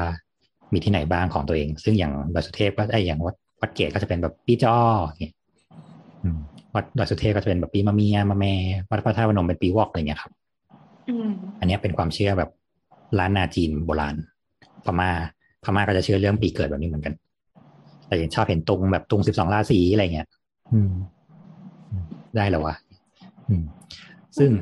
อันเนี้ยนี่คือนี่คืออิทธิพลของตัวตัวสถาปัตยกรรมล้านนาในยุคหนึ่ง และแต่ว่ายุคที่เราเห็นหลักๆณตอนเนี้ยจริง ๆ แล้วอะมันเริ่มจริง ๆ เลยก็คือช่วงทำไม้ อันเนี้ยช่วงเนี้ยค่อนข้างสำคัญเพราะว่ามันเป็นช่วงของรัฐสยามช่วงยุคหลังอ่าที่มันจะต้องพอเริ่มมีรัฐ ต้องบอกว่าทำไม้เมื่อก่อนเมื่อก่อนเนี่ยพอล้านนาพอ พอถูกรวมเข้าเป็นประเทศสยามแล้วเนี่ย แต่เมื่อก่อนก็ยังอยู่ในฐานะของประเทศสลาด เป็นหัวเมืองอยู่ เราก็ยังมีเจ้าที่ไว้ปกครองอะไรเงี้ยครับแล้วคืออังกฤษเองตอนนั้นก็คือบุกอินเดียเสร็จปั๊บกูก็บุกมาพม่า ตอนนั้นพม่าแตกหมดละเพราะฉะนั้นก็เริ่มตั้งบริษัททำไม้ทำอะไรพวกเนี้ยหาทรัพยากรคือพม่าเนี่ย แหล่งเขาบอกว่าพม่ากับเมืองไทยเป็นแหล่งไม้สักที่ดีที่สุดในโลกเนี่ยและอย่างพม่ามีอัญมณีมีอะไรเงี้ยครับ ที่ว่าบนมงกุฎกษัตริย์อังกฤษก็ยังได้แบบพม่าจีเวลไปเลยอืมเออเป็นพลอยพม่าอะไรเงี้ยครับ ทับทิม เขาก็เขาทำทำมาเรื่อยๆ แล้วก็คือเหมือนพอเริ่ม แล้วคือมันบอกว่าเริ่มต้นเลยเนี่ย ที่ไอการค้าไม้สักในบ้านเรามันบูมเนี่ยเพราะว่าสมัยช่วงแบบรอสี่เลยเนี่ย มีเรือที่แบบกัปตันชาวเดนมาร์กเนี่ยชื่อกัปตัน H.N. Andersen เนี่ย เอาเรือชื่อว่าเรือทูลกระหม่อมเนี่ย เอาไม้สักจากเมืองไทยไปขายที่ลิเวอร์พูลกลายเป็นว่าแบบได้กำไรแบบเกือบสามสี่ร้อยเปอร์เซ็นต์น่ะคือขายแป๊บเดียวขายหมดทั้งลำเลยอย่างเงี้ยแล้วแบบกลายเป็นว่าเอ้ย ไม้สยามแอนทีคนี่แม่งแบบเวลี่กูดอะอ๋ออ้าวพม่าที่แบบเพราะฝรั่งที่อยู่ในพม่าก็เลยแบบอ้าวเฮ้ยงั้นกูก็ไปทำบ้างดีกว่าเพราะว่าพม่าก็เริ่มปิดสัมปทานป่าไม้แล้วว่าแบบพอมันเริ่มตัดไปเยอะแล้วอะมันก็ทำอะไรมากไม่ได้แล้วมันจะหมดเขาก็เลยมาเริ่มเจรจาที่หัวเมืองทางเหนือ ซึ่งเมื่อก่อนกลายเป็นว่า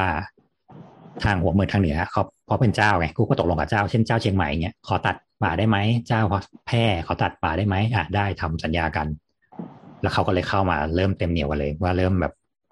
ทำไม้อะไรเงี้ยครับ เริ่มจากมีมันจะมีอยู่ประมาณห้าบริษัทใหญ่ๆที่ย้ายจากพม่ามาแล้วก็เริ่มมาทำในเชียงใหม่ มันก็จะมีเป็น British b o r n e o อันนี้มาปีสองสามเก้าเก้ามี Bombay Burma ซึ่ง Bombay Burma เมื่อก่อนเนี่ยตอนที่อยู่พม่าเนี่ยเขาทำเรื่องชาเป็นหลักแล้วพอหลังๆเริ่มค้าไม้เริ่มบูมอะไรเงี้ยเขาก็เริ่มแบบมากูมาทำค้าไม้ด้วยแล้วก็แบ่งคนมาเพื่อมาตั้งออฟฟิศที่เชียงใหม่ตอนนี้สพอสี่กัญชาเสรีปุ๊บเขาก็เลยกลับมาขายกัญชาในไทยใหม่นี่ ชาเฉยๆเว้ยไม่ใช่กัญชาเอออันนี้มาสองสี่สามห้าแล้วก็พอเป็นสองสี่สามห้าเริ่มมี Siam Forest ซึ่ง Siam Forest เนี่ยมันแล้วหลังๆเป็นชื่อ Anglo Siam เนี่ย อันเนี้ยเป็นเหมือนข้าราชการไทย แล้วก็คือไปจ้างโน้ตฮาวจากฝรั่งมาเหมือนทำ co กัน ส่วนหนึ่ง แล้วก็สองสี่สี่แปดอันนี้เป็น East Asiaticเอเชียทีกเอเชียทีกเนี่ยอ่ามันตรงตรงโกดังเอเชียทีกเมื่อก่อนคือโกดังไม้อัอันนี้เจ้าของเป็นเดนมาร์กอ๋อ ปู่ฉันทำงานที่ East Asiaticอ๋อหรอของสาขาของไหนของกรุงเทพปะของอ่าของเจริญกรุงปะใช่อ่าตัวตัวตัวตัวตัวตัวบริษัทของที่เอเชียทีจริงๆอยู่ซอยข้างๆอ่าลงอะไรต้นซอยโรงเรียนอัสสัมชัญอะอ่าเออตรงนั้นนะมันจะมีตึกเก่าอยู่ที่เขาเรียกว่าเป็นบริษัท East Asiaticอืมแล้วก็พวกโกดังไม้พวกเนี้ยครับก็จะอยู่ตรงเอเชียทีเออซึ่งอันเนี้ย ปู่คือเมื่อก่อนปู่เป็นท่านขุนเนาะเขาก็เป็นแบบเป็นเป็นแบบข้าราชบริพารอะก็คือเมื่อก่อนพวกเนี้ยเวลาทำไม้พวกนี้ทั้งหมดมันจะต้องเกี่ยวพันกับแบบได้ผลประโยชน์กันแบบ อย่างนี้อยู่แล้วอะ อืม แล้วก็พอมีสองสี่ห้าสองก็เป็นบริษัทฝรั่งเศส ชื่อ Asiatic a f r i c a n ซึ่งเนี่ยพอมันมีห้าบริษัทใหญ่มาตั้งอะ เมื่อก่อนมันก็เลยกลายเป็นว่าทุกคนก็เหมือนจองจังหวัดของตัวเองนึกออกไหมกระจายกระจายกันไป ทุกคนจะแบ่งเขตกันแล้วก็จริงๆมันก็จะมีการตีกันเกิดขึ้นบ้างแหละ เพราะป่า เราไม่รู้หรอกว่าแบบเขตแดนนี้แม่งไปถึงไหนถึงไหนอะไรเงี้ยครับ อืม มันก็เลยกลายเป็นว่า มันก็เริ่มมีการจำกัดจากข้างล่างแล้วอะว่ามณฑลว่าในศูนย์กลางในสมัยรอสี่รอห้าเริ่มมองเห็นแล้วว่าแบบหนึ่งเราเสียรายได้พอเขาขายเสร็จปั๊บคนได้คือเจ้าเมือง แล้วเขาก็ล่องแพออกไปขายแบบไปมอไปมอตมะไปมะละแม่งไปอะไรพวกเนี้ย ไม่ต้องลงมาสยามก็ได้และสองคือถ้าสมมติว่าเป็นอย่างนี้ต่อไปเกิดแบบซีกันมาก ๆ เนี่ย เกิดกลายเป็นแบบเมืองกูกลายเป็นแบบบริติชไปเลยเนี่ยก็แย่อ่าเพราะฉะนั้นก็เลยต้องเริ่มแบบมีการกำหนดขอบเขตเรียกว่ามณฑลพายัพเกิดขึ้น เราก็เริ่มส่งส่งคนจากของส่วนกลางอะมา แล้วก็แบบต่อไปถ้าทำสัญญาต้องทำกับรัฐกลางเท่านั้น ห้ามทำกับเจ้าเมืองละก็ยังกดเจ้าเมืองลงไปอีกอ่าอย่างที่น้ำเคยคุยเขาวก่อนเรื่องเจ้าเอ่อคุมเมืองแพร่นั่นนะครับ แบบเดียวกันเขาก็จะเริ่มมีการเรื่องเก็บภาษีย้อนหลังมีการนั่นนี่อะไรเงี้ยครับ แล้วก็ บริษัทพวกนี้ก็เริ่มเริ่มไปตั้งบริตั้งบริษัทใหญ่อยู่ในกรุงเทพพอต่อไปคือต่อไปกูก็ล่องออกทางเจ้าพระยาก็ได้ แล้วกูก็ขายทางสยามเลยก็ได้ อืมอืมซึ่งทางทางในเมืองไทยเองอะก็เริ่มมีคนทำหลายย่อย ก็จะมีกลุ่มบริษัทล่ำซ้ำกิมเซงหลีอะไรพวกเนี้ยครับอืมก็จะมีนายอากรมีอะไรพวกเนี้ยเริ่มแบบเริ่มเห็นเห็นช่องทางก็เริ่มทำโอ้เพล่อราะงฉะนั้นซ้ำนี่เขาเคยเริ่มต้นจากธุรกิจอันนี้มาก่อนเหรอเนี่ยใช่ไม้ เขาค้าขายมาก่อนด้วยแหละครับ แล้วก็นึกออกไหมพอเริ่มเห็นว่าแบบธุรกิจนี้ดี ทุกคนก็เริ่มโดดเข้ามา เพราะว่าเมื่อก่อนป่าสักเราค่อนข้างเยอะมาก ซึ่งเขาบอกว่าตัดกันแบบเนี่ยตัดกันเกือบร้อยปีอะแล้วคือส่งขายแบบแต่ละปีคือส่งขายแบบเต็มลำเรือตลอดเวลา นึกถึงอันนี้เลยอะตอนตอนที่หาข้อมูล EP มุสลิมอะอิสลามอะที่เราถามมาสถาปัตยกรรมอะแล้วก็อ่านไปเรื่อยๆ แล้วก็ไปเจอที่หนึ่งเป็นสุเหร่าแบบอายุ ศตวรรษที่สิบห้าอืมแล้วเขาก็มีแผง แผงไม้ฉลุอันหนึ่งที่อืมเป็นไม้สีดำๆอะ แล้วเขาก็เขียนบอกว่า อันเนี้ยอยู่มาตั้งแต่ศศตวรรษที่สิบสิบสิบห้าของเขานะอืมก็คือมาจากไทย แต่เราคิดว่ามันน่าจะมาหลังจากไอ้ยก่อนก่อนก่อนเกิดการปังไม้เนี่ยแหละ แต่ว่ามันแสดงออกว่า เออไม้ของเราค่อนข้างดีมาตั้งแต่สมัยก่อนมาก ๆแล้วเพ ราะเขาบอกว่าจริง ๆ แล้วที่บันทึกไว้อะไม้ที่ออกจากเราอะบางทีแบบหน้าตัดหน้าตัดความกว้างนะอยู่ที่สามเมตรอะอืมสามเมตรสามเมตรโอ้โหแล้วล้มเขาบอกว่าปีหนึ่งปีหนึ่งอะ ส่งซุงลงไปเนี่ย เป็นหมื่นท่อน คือเขาบอกว่าพอตัดเสร็จปั๊บเนี่ยแล้วก็แบบเอ่อเขาอาจจะแบบมีลำน้ำเล็ก ๆ อะไรเงี้ยเขาจะไปอยู่ใกล้ลำน้ำเล็กๆก็คือเอาช้างอะงัดงัดงัดมาแล้วก็กิ้งกิ้งรออยู่ในลำธารเนี่ยแหละแล้วเดี๋ยวพอหน้าฝนมาฝนตกหนักๆอะ น้ำมันก็เออแล้วเดี๋ยวก็พัดตุงโมนี้ไปเองซึ่งเขาจะตีมันนะอ่าแบบตอกไว้อะว่านี่คือของบริษัทกูอะไรเงี้ย แล้วก็เดี๋ยวน้ำก็ไหลลงเจ้าพระยาไปเอง แล้วก็ปลายน้ำก็ไปเกี่ยวเอาว่าไหนของใครของใคร ก็จะมีถามว่าติดอยู่ที่สามโคกนะมีโรงเลื่อยแห่งหนึ่งอยู่เนี่ยนั่นนะครับอ๋ออย่าบอกเลยว่าดีไม่ดีกันเนี่ยเอาไม้เท่านั้นไปหรือเปล่าเออซึ่งอย่างเงี้ยครับ มันก็เลยว่าแบบ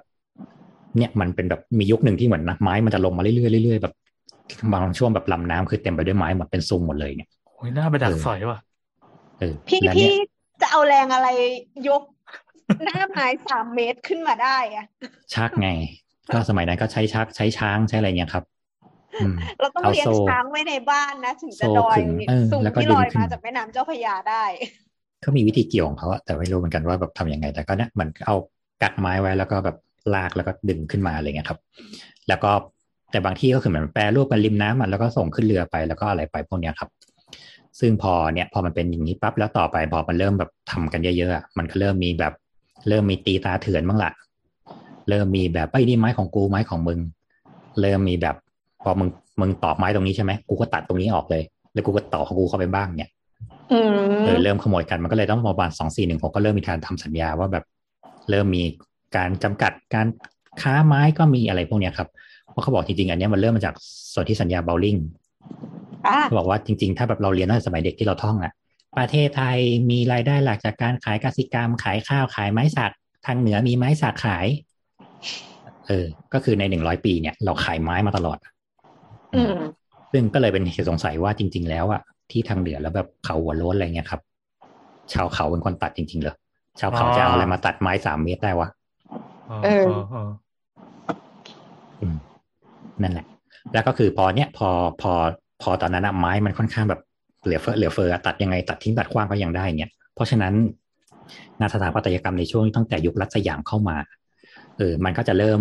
คือในเมืองอย่างที่บอกเมื่อก่อน มันไม่มีไม่มีบ้านคนด้วยซ้ำอะแต่พอหลังๆ พอเริ่มมีการทำไม้เสร็จปั๊บพวกคณะบดีทั้งหลายแหละคหาบดีทั้งหลายแหละที่เหมือนรวยจากการทำไม้อะก็จะเริ่มเข้ามาเทคพื้นที่ละมันก็จะเริ่มเกิดสถาปัตยกรรมที่เรียกว่าเป็นล้านนา colonial ขึ้นมาอืมล้านนา colonial ล้านนา colonial คือข้างล่างเป็นก่ออิฐถือปูนอ่าข้างบนเป็นไม้นึกออกไหม ซึ่งลักษณะ detail ก็คือมันก็คืองานเหมือนนึกถึงภาพตึกท่าช้างก็ได้ตึกอ๋อตึกเหมือนในกรุงเทพยุคหนึ่งแต่ค่าแต่ถ้าอย่างในกรุงเทพแบบมันจะเป็นอิฐทั้งหมดใช่ไหมอ่าแต่ถ้าอย่างของฝั่งเหนือทางเชียงใหม่อะเขาจะทำชั้นหนึ่งอะเป็นอิฐเฉยๆซึ่งก็จะมีการทำซุ้มโค้ง arch มีการใส่บัวใส่นั้นใส่นี้แต่พอข้างบนปั๊บเราตั้งไม้สักขึ้นไปอ่า ถ้าสมมติว่านึกภาพไม่ออกต้องเรียกว่าโรงแรมกิตติพาณิชย์ที่เหมือนช่วงนี้เขาฮิตๆกัน หรืออย่างซุ้มหอคำหลวงก็ได้ ซุ้มหอคำหลวงที่อยู่พื้นสวนโลกอะครับ ที่เขาสร้างขึ้นมาใหม่เป็นการจำลองเนี่ย ก็คือในยุคยุคหนึ่งก็คือจะช่างแบบข้างล่างเป็นกึ่งปูนเสร็จข้างบนก็เป็นเอาเครื่องไม้ที่ว่าเหมือนทำวิหารทำอะไรเมื่อกี้แล้วก็ขึ้นไปตั้งข้างบนอยู่บนโครงไม้หรืออย่างที่น้ำเคยเห็นหอไตรที่วัดพระสิงห์อะที่ข้างล่างเป็นปูนฉลุเรียบร้อยอะไรเงี้ยเออขาวๆแล้วข้างบนก็เอาเครื่องไม้ไปตั้ง มันจะเกิดสิ่งเหล่านี้เกิดขึ้นมา ซึ่ง คนที่ทำอะคือส่วนใหญ่หลัก ๆ คือเป็นคนพม่า เพราะพม่าเมื่อก่อนเขาเหมือนแบบมากับฝรั่งงานอะนั้นเออฝรั่งก็คือเหมือนก็ต้องเขาก็ต้องมีเหมือนไดหน้าทำอะไรเงี้ย ซึ่งเขาเขามาจากพม่าแล้วเนี่ยครับเขาก็เอาคนของเขามาด้วย แล้วพม่าก็จะมีลูกน้องก็จะเป็นแบบ เป็นไทยลื้อไทยเขินเป็นเงี้ยวเป็นไทยใหญ่อะไรเงี้ยอืมเขาก็จะมาแล้วก็เริ่มสร้างสิ่งเหล่านี้โดยการที่ใช้บาง detail ก็คืออาจจะแบบเอาสถาปัตย์สถาปนิกของฝรั่งมาก็อยู่สร้างแบบเดียวกับที่มะนิลาเลย แต่ว่าใช้เป็นไม้สักเออมันก็จะเริ่มมีเป็นอาคารที่เรียกว่าล้านนา colonial ซึ่งพวกเนี้ยถึงค่อยแตกมาเป็นว่ามันจะมีเป็นทรงแบบขนมปังขิงอ่ากำเนิดซึ่งกำเนิดอ่าซึ่งขนมปังขิงพวกเนี้ยก็อาจจะมาจากพวกแบบโปรตุเกสฮอลันดาอ่าอ่าหรือแบบทรงมะนิลาทรงมะนิลาที่เป็นแบบปั้นยาอะไรเงี้ยก็คือมาจาก coloโคโลนีที่แบบเอาจากทรงของมะนิลาเข้ามา มันก็จะเป็นทรงที่แบบเป็นหลังคาปั้นยาเลยไม่ใช่จั่วละเออเป็นทรงไม้ขึ้นไปเป็นหลังคาปั้นยามุงด้วยอิฐขออะไรอย่างเงี้ยครับ เนี่ยแต่ว่าดีเทลข้างล่างมันจะเหมือนกันตรงที่มันก็จะเป็นฐานปูนขอบขึ้นมาก่อขาวขึ้นมาหมดเลย ซึ่งเราจะเห็นได้จากบางวัดเนี่ย มันจะเป็นโบสถ์ที่แบบก่อด้วยปูนหมดเลย แล้วก็เป็นหลังคาไม้แค่นั้น ซึ่งดูดีเทลแล้วก็แบบสีขาวๆ มี อ่า ต้องเรียกว่าวัดอะไรวะ วัดมหาวันเดี๋ยวนะ ขอแป๊บนึง ขอเสิร์ชชื่อแน่ๆก่อนเดี๋ยวระหว่างนี้ คุณผู้ฟังลองไป Google คำว่าอ่า ล่องซุงเอ๊ะล่องแพซุงไม้สักแล้วกัน อันที่จะได้ถ้าใครไม่เคยเห็นมาก่อนจะเจอภาพที่น่าตื่นตาตื่นใจก็คือ จะเป็นภาพขาวดำนะครับ ก็น่าจะเป็นฝรั่งถ่ายไว้เป็นแม่น้ำเจ้าพระยานี่แหละ แต่ว่าตลอดลำน้ำอะมันเต็มไปด้วยซุงไม้สักที่เขามาต่อกันจนเป็นแพเราจะนึกไม่ออกจริง ๆ ว่าซุงไม้สักมันจะใหญ่ขนาดไหน อันนี้คือเป็นต้นไม้ขนาดเบิ่มๆทั้งหมดอะแล้วก็เรียงแล้วก็วางเรียงเป็นตับต่อเป็นแพจนเต็มแม่น้ำเจ้าพระยา พูดไปก็นึกนึกไม่ออกหรอกต้องต้องค้นดูเอง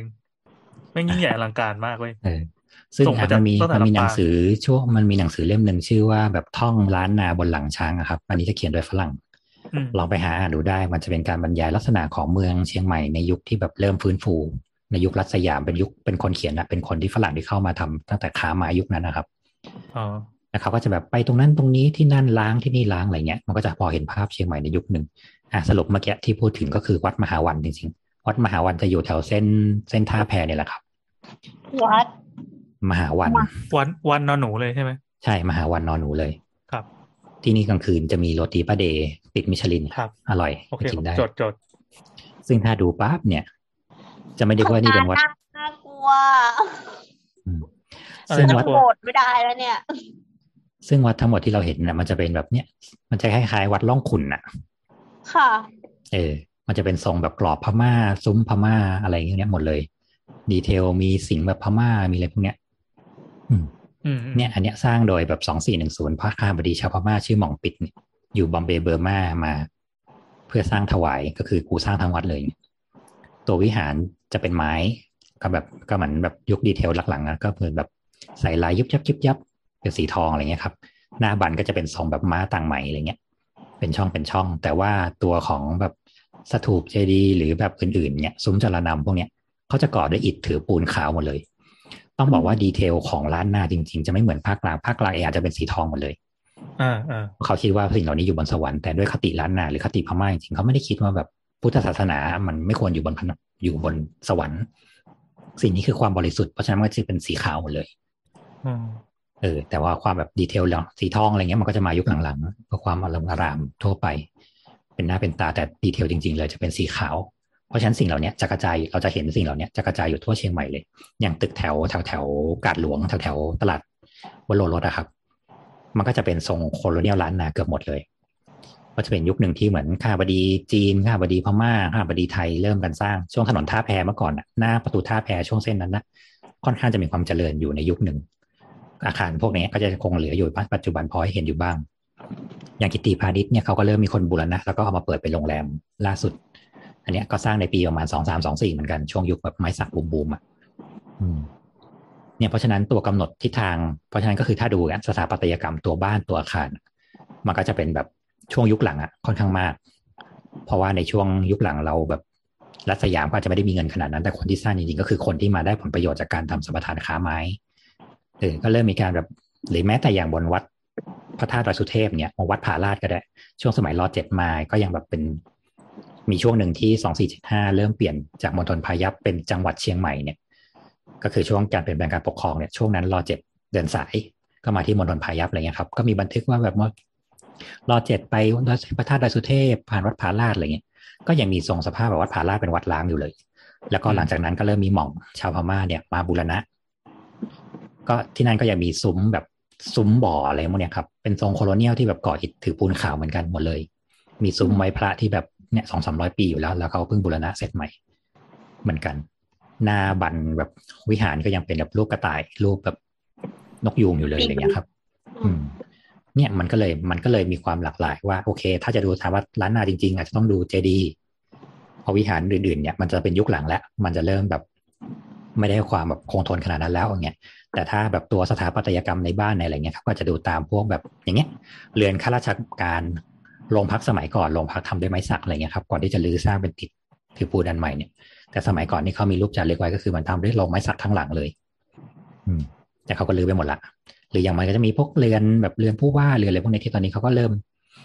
เริ่มเก็บรักษา หรือแม้แต่ตรงสามกษัตริย์อะครับตรงข้างหลังอะนั่นก็เป็นแบบเหมือนโคโลเนียลอะสมัยโคโลเนียลยุคแบบยุครัชยาที่สร้างขึ้นมาอืม ก็ต้องดูประมาณเนี้ยครับ ซึ่งนั่นแหละก็จะกลับไปเหมือนเดิมคือเวียงแก้ว ตอนนี้เรื่องขุดค้นเวียงแก้วคือจากที่บอกว่าเขาจะทำแบบตรงสวนสาธารณะตรงเวียงแก้วให้เสร็จเนี่ยแต่ตอนเนี้ยมันน่าจะดึงยาวไปเรื่อยๆเพราะว่าเขาบอกว่าเป็นที่แรกของเชียงใหม่ที่จะเริ่มมีการแบบเจาะชั้นดินจริงๆนะว่าจากตรงที่ว่าเรือนตรงเรือนจำเนี่ย ลงไปในตั้งแต่เวียงแก้วแล้วลงไปเรื่อยๆเนี่ยจะเจออะไรบ้าง ซึ่งหลังๆเนี่ยแค่ขุดถนนข้างหน้า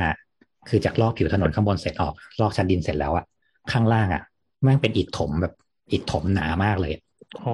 ซึ่งเขาไม่รู้ด้วยสปคือเวียซ้ำงว่าแก้วนี้หยุดเหรอ หยุดเลยใช่ไหมพี่โอ หยุดไม่หยุดไม่หยุดโอ้ตอนนี้คือ ตอนนี้คือเขาเปลี่ยนจากการทำเป็นว่าต้องเปิดหลุมขุดค้นให้เสร็จก่อนไงตาม TOR ซึ่งหลุมขุดค้นตอนแรกเขาคิดว่าจะเอาแค่แนวแนวกำแพงเฉยๆแต่ตอนนี้เขาเขาทำใหม่แล้วตรงที่ว่าเขาจะเริ่มขุดลงไปเรื่อยๆแล้วอะโอ้แล้วเขาก็จะเริ่มชั้นที่แบบจากกำแพงจากแนวกำแพงล่าสุดแล้วอะ ก็ลงไปเจอข้างล่างอีกที่มันมีทั้งถ้วยจีนถ้วยอะไรพวกนี้อีกเนี่ย จริง ๆ มันมีปรากฏแบบเบียงแก้วประมาณสักหกเจ็ดปีก่อนใช่ไหมแล้วเพิ่งตั้งแต่ก่อนเพิ่ทุบแล้วไงสร้าใช่ไหมเออมันเออมันซีโออาร์มันเสร็จตั้งแต่ก่อนทุบแล้วไงแต่พอทุบเสร็จแล้วพอเริ่มรื้อจริงๆอะมันไปก็เจอเริ่มใช่เจไหมอเออเพราะเขาบอกว่าจริงๆไอ้เนี้ยที่เริ่มมีการขุดเรื่องทฤษฎีเวียงแก้วเพราะว่าไปเจอแผนที่ฝรั่งปีประมาณ 2,300 กว่ากว่าๆเขาขีดเส้นตรงนี้ไว้ว่านี่คือวัดนี่คือเวียงแก้ว ซึ่งคนก็งงว่าไอ้เวียงแก้วมันคืออะไรวะ เพราะเขาบอกเราว่าไม่มีมีบันทึกมีบันทึกไว้ว่าสมัยก่อนที่ว่ากษัตริย์พม่าไอ้พวกแบบคนปกครองพม่ามาอยู่อะเขาสร้างคุ้มของเขาอะ อยู่ตรงข้างเวียงแก้ว เป็นวังหน้าของเวียงแก้ว ซึ่งพอกำหนดแล้วตอนปัจจุบันมันจะอยู่แถวโรงเรียนยุพยยุพราชอะไรพวกเนี้ยครับ แล้วเขาก็เลยเริ่มสงสัยว่าอ้าวแล้วไอ้เวียงแก้วที่ว่ามันอยู่ตรงไหนแล้วมันคืออะไร แล้วพอไปรวมกับแบบที่บอกว่าสมัยพระเจ้าติโลกราชมีมีคุ้มหลวงอยู่แถวเวียงแก้วปัจจุบันอะไรเงี้ยมันก็เลยเริ่มแบบมีการสันนิษฐานว่าจริง ๆ แล้วตรงเนี้ย มันอาจจะเป็นแนวที่มันอยู่แบบทับถมมากี่ชั้นแล้วก็ไม่รู้ ซึ่งอย่างที่เคยบอกไว้ก่อนหน้าที่เชียงใหม่มาตั้งอะ ตรงนี้มันเคยเป็นพื้นที่ของเมืองเก่ามาอยู่จากที่มันมีแนวกำแพงดินอยู่ นั่นหมายความว่าถ้าขุดลงมาจริงๆ อาจจะเจอก็ได้ว่ามันอาจจะมีอะไรจะทำก่อนหน้าที่มาอยู่แล้วก็ล่มสลายไปแล้วก็ได้ อีก เหมือนที่ลำพูนที่ว่าขุดไปเจอแบบตั้งแต่สามสี่พันปีที่แล้วนะเนี่ยน่าสนุกครับช่วงนี้ดูพวกนี้ทุกวันแล้วแบบไม่เฮี้ยสนุกว่ะสนุกจริง วันก่อนอยากไปเชียงใหม่แล้วเนี่ยอยากไปวันก่อนเขามีเสวนาเรื่องเนี้ยเรื่องแบบเจดีทรงเรือนธาตุแบบล้านนาเนี่ยจากอาจารย์จำชื่อไม่ได้ละเขาคุยเขาคุยกันแบบแค่ส่งเดียวคุยกันไปห้าชั่วโมงอะโอ้แม่งไม่มีเวลาไปอะโคตรอยากไปเลยอืมแล้วเนี่ยเขาจัดเสวนาเรื่อยๆว่าตอนนี้เจอหลักฐานที่นี่เจอจารึกแบบนี้ซึ่งแบบเป็นตัวอักษรที่มาจากขอม แต่ทำไมมาอยู่ที่นี่อะไรอย่างเงี้ย แล้วตอนนี้เขากำลังจะเปิดในตรง คือเขาบอกเครื่องไอวัดเบญจไอพระเบญจภาคีอะครับมีหนึ่งในพระเบญจภาคีคือพระรอดพระรอดมหาวัน พระรอดลำพูนอืมซึ่งตอนเนี้ยเขากำลังมานั่งไล่ศึกษาว่าที่วัดมหาวันเนี่ย ที่เป็นที่เป็นต้นกำเนิดของพระเครื่องพระรอดเนี่ยเขามีจารึกอยู่เขาเรียกว่าเป็นจารึกมหาวัน ซึ่งก็ไม่เคยมีคนมาถอดความจริงๆหรอกว่ามันคืออะไรเพราะมันเขียนได้ยิบมาก แต่มันเป็นภาษาแบบภาษาเหมือนภาษาทางข้างล่างอะเขาก็เลยจะเริ่มมาแกะกันแล้วแหละว่าจริงๆแล้วที่เขาเขียนเขาเขียนถึงอะไรบ้างแล้วมีชื่ออาจารย์คนไหนอะไรยังไงบ้างอะไรเงี้ย และอย่างที่บอกว่าเขาไปตามข้างนอกไปตามรอบนอกอะไรเงี้ยมันมีศาสนาแบบยันศาสนาหินตั้งเลยอะว่านี่คือผาหินที่เขาว่ากันมาตั้งแต่สมัยแบบสามสี่พันปีแล้วอะไรเงี้ยและแบบตามถนนแบบเดินเดินไปแล้วก็เตะเตะแบบหัวหัวขวานอย่างเงี้ยหัวขวานที่เป็นหินโบราณอะซึ่งในปลายมันยังคมอยู่เลยอะเขาเอามาถากมาให้ดูก็ได้ว่าเนี่ย มันเป็นอย่างนี้จริง ๆ หรือแบบหยิบลูกปัดหยิบอะไรมาจากข้างทางได้เลยเนี่ยซึ่งเขาบอกว่าเวลาไปดูตามพวกโบราณสถานพวกเนี้ยบางทีการกำหนดอายุอะเขาต้องดูจากวัสดุก่อ เช่นสมมติว่าฐาน ฐานทำจากศิลาแรงอ่าอันนี้สมัยฮาริพุนชัย พอร้านนาไม่มีร้านนาไม่มีศิลาแรง แต่ฮาริพุนชัยมีเพราะมันมีแหล่งอยู่แถวป่าซางแถวแบบลีเถิดอะไรพวกเนี้ยครับ แล้วพอสมมติว่าแบบเจดีบางอันอะข้างล่างไม่เป็นเป็นแบบเป็นตัวศิลาแรงอะถัดขึ้นมาหน่อยแม่งเป็นอิฐล้านน่ะ ถัดมาหน่อยไม่งเป็นอิฐพม่าอะไรเงี้ยซึ่งนั่นหมายความว่าจริงๆแล้วคือพอใครมาอยู่ก็อาจจะสร้างครอบทับครอบทับไปเรื่อยๆแล้วสุดท้ายก็ระเบิดบึ้ม ไม่รู้แล้วว่าที่นี่คืออะไร ตอนที่มีปัจจุบันเป็นแบบ เป็นกู่ล้างเป็นเจดีย์ล้างซึ่งเราเห็นได้แค่แนวเกาะของมันเฉยๆอย่างเงี้ยเออ ซึ่งจะต้องแบบ ซึ่งพวกเนี้ยยังขึ้นยังขึ้นยังไม่ได้ขึ้นทะเบียนอะอืมมันก็มีเศษซากของการที่แบบขุดหาของหาแบบพระเครื่องอะไรอย่างเงี้ยเรียบร้อยหมดละเออ ซึ่งบางที่ไปเขาขุดก็แบบเจอกระดูกอืมกระดูกเจอกูเออจนกลายเป็นว่าเอ๊ะนี่มันเป็นแบบเป็นเจดีย์เก็บ หรือว่าจริงๆมันเป็นร้านอาหาร หรือเป็นร้านนักโทษหรือเปล่าที่เขาแบบตายละเกะละกะกันไปหมดเลยอะไรเงี้ยหรือจริงๆแค่แค่แบบหาลงแล้วก็ตายกันหมด แล้วมันก็ล้มล้างมาอะไรเงี้ย หรือบางที่มันเป็นป้อมปราการแต่มีวัดอยู่ด้วยอะไรเงี้ยมันก็เลยแบบเป็นความหลากหลายทางค่อนข้างแบบเป็นการซ้อนทับทางแบบโบราณคดีที่ค่อนข้างแบบ มันไม่เหมือนทางภาคกลางที่แบบว่าอยุธยาอ่าอยุธยาเสร็จปั๊บแบบธนบุรีอ่าเราลื้ออิฐลื้อเรียนอยุธยามาสร้างกรุงเทพอะไรเงี้ย มันมีจารึกชัดเจนไงแต่ที่นู่นคือแบบไม่รู้มันหายมันมีช่วงแบบ lost in time ไปทั้งสองร้อยปี เหมือนเราเราตั้งกรุงเทพมาเงี้ยจนถึงปัจจุบันน่ะ แล้วตอนเนี้ยคือกรุงเทพเป็นเมืองล้างเนี่ย อะไรมันจะเหลือ มันไม่เหลือหรอก เนี่ยน่าสนุกจะตายไป แล้วคืออายุของล้านนามันยาวกว่ากรุงเทพมากมากมากมากๆด้วย อืม ซึ่งก็นั่นแหะมันโดยถึงว่ามันเจอของจนถึงแบบสามสี่พันปีจนถึงหมื่นปีได้อะเออมันอาจจะมีเรื่องเล่าระหว่างทางอีกเยอะมากไงและอย่างที่บอกว่าที่อย่างไปดูตามอำเภอได้มันจะมีชื่อเวียงนั้นเวียงนี้ตลอดอะซึ่งแสดงว่ามันมีอารยธรรมแบบสลับสลับสลับมาเรื่อยๆแต่แค่บางที่อาจจะแบบล่มสลายไปแล้วตายกันหมดไม่มีใครมาเล่าเรื่องนี้ต่อเนี่ยก็ได้พอ ปัจจุบันเขาก็ยังเจอแบบอะอย่างเวียงฝางเมื่อก่อนฝางก็จะเป็นแค่เมืองเล็กๆเมืองนึงแต่ตอนหลังเริ่มไปเจอแบบเป็นกรอบเมืองบางอย่างที่แบบใหญ่มากอะไรเงี้ยหรือเขาก็สันนิษฐานว่าจริงๆแล้วฝางอาจจะเจริญกว่านี้ก็ได้ อืมอืมมีการเจอจารึกเป็นตัวอักษรแบบของตัวเองอะไรเงี้ยอืมซึ่งก็ต้องมานั่งดูอายุอีกว่าแบบยุคไหนก่อสร้างด้วยวัสดุอะไรทำแบบไหนแล้วแหล่งที่มันก่อสร้างมาอยู่ที่ไหน หรืออย่างที่บอกบ้านโฮงวังไฮอะไรพวกเนี้ยครับ มีสแลกที่สแลกที่บอกว่าไว้ทำแบบถลุงเหล็กอะตั้งแต่ยุคแบบ สามเป็นพันปีอะซึ่งนั่นหมายความว่าก่อนที่แบบก่อนจะมีฮาริปุนชัยอีกอะกูถลุงเหล็กกันแล้วนะที่ตรงนี้เนี่ยอืมแล้วมีกล่องสแลกหนามากเนี่ยครับ ซึ่งนั่นหมายความว่ามันอาจจะมีอะไรจะทำตรงนี้มาก่อนอีก เคยเคยไปช่วยเพื่อนเก็บข้อมูลที่ฮอดฮอดก็มีแบบช่างตีเหล็ก ช่างถลุงเหล็กแบบโบราณโบราณเลยอะอืมคือเขาแบบต้องไปเอาแบบเหล็กมาจากลำปางหรือลำพูนเนี่ยอืมเดินไปเขาบอกอาทิตย์หนึ่ง เดินเดินไปขนแร่เหล็กมาถลุงที่หมู่บ้านอืมกับทำเครื่องเหล็กอะไรเงี้ยเออน่าสนใจดี แต่เป็นวิธีเก่านะแบบใช้ไม้ไผ่อะลูกสูบแบบไม้ไผ่อะอืมอ๋ออิดมาใช้เป็นใช้เท้าเหยียบอะเหรอ ใช้ก่อดินมาแล้วก็แบบใช้ใช้มือปั๊มปั๊มใช้มือปั๊มแบบปั๊มอะมือปั๊มแล้วก็เป็นแต่ว่าเบอร์หแต่นึ่งว่าเบออย่างร์สหองมู่บ้านที่ไปหมู่บ้านที่ไปเก็บข้อมูลมันไม่ได้เป็นแบบแบบไม่ได้เป็นอาวุธนะเขาเป็นแบบเครื่องมือไล่นาอะไรเงี้ยอืมแต่แต่เหมือนแบบไปเก็บเพราะว่ามัน เขาเรียกว่าคนรั้วปะรั้วใช่เออคือมันมีนเขาบอกว่าจยู่ริงๆอาจจะทำแร่เหล็กเนี่ยตั้งแต่แบบอะไรจะทำรั้วแล้วก็ได้ใช่ซึ่งใช่หมายความว่าจเป็นริงรั้ๆแค่ถึงถึงพวกแกไม่มา ฉันก็อยู่เจริญกันดีฉันไม่ใช่ชาวเขาธรรมดาเว้ยอย่างเงี้ยเออเออเออก็เห็นภาพไหมล่ะว่าเวลาชาวเขาแต่งตัวชุดประจำชาติเขาอะเขาไม่ใช่ใส่ผ้าแบบกระจอกกระจอกที่ไหนอะลายถักเขาแบบซับซ้อนจะตาย แล้วเขายังแบบถักเงินถักนั่นถักนี่อย่างเงี้ยนั่นหมายความว่าจริง ๆ แล้วเขาชาวเขาเมื่อก่อนก็อาจจะอะไรจะทำสูงกว่านี้เยอะมาก แต่แต่ความความน่าเสียดายคือแบบปัจจุบันที่ที่ฮอดอะ มันมีวัดแบบวัดวัดหนึ่งเนี่ยที่ชอบสร้างอะไรอลังการอะเขาไปสร้างสถานปฏิบัติธรรมที่นู่นแล้วก็คือภูเขาภูเขาหายไปลูกหนึ่งอืมก็คือไปสร้างแบบจริงจังเลยเนี่ยตอนนี้อะไรหลาย ๆ อย่างในเนี้ยค่อนข้างหายหรืออย่างอย่างภาคกลางก็ได้ครับทาราวะเราทาวาราวดีเนี่ยก็คือหลาย ๆ ที่มันอยู่ในสระบุรี แล้วมันก็ถูกระเบิดกลายเป็นปูนบ้านใครไปแล้วก็ไม่รู้เนี่ยโอ้อ่าเพราะมันมีมันมีที่เขาไปเจอล่าสุดคือบนบนภูเขาที่เขากำลังระเบิดอยู่ฝั่งด้านหลังเขาระเบิดหินเนี่ยอีกฝั่งด้านหนึ่งมันมีภูเขาอะแล้วบนภูเขาอะมันมีแบบเป็นซุ้มอะเป็นซุ้มปูนอะที่แปะอยู่บนหน้าผาอะแล้วก็มีจารึกเป็นภาษาทวารทวารวดีไว้อะเฮ้ยเจอพระเจออะไรเงี้ยแต่นั่นคืออยู่ในสัมปทานที่รอวันระเบิดแล้วนะแค่ยังระเบิดมาไม่ถึงแค่นั้นเองหรืออย่างบางที่ในภาคกลางอะครับ ในสวนไร่ไร่นาบางที่อะ มันมีแบบกูมีเจดีย์มีกรอบวังอะไรอยู่อะซึ่งตอนนี้กูก็แบบเป็นไร่ข้าวโพดไปหมดแล้ว กูก็ไถยับไปหมดแล้วนี่อืมบ้านเราไม่ได้เก็บกันมากขนาดนั้นไงเอออืมเขาก็ต้องรีบไปแบบไปลอกไปทับไปแบบถ้าขนมันได้กูก็ขนนะอะไรเงี้ยอืม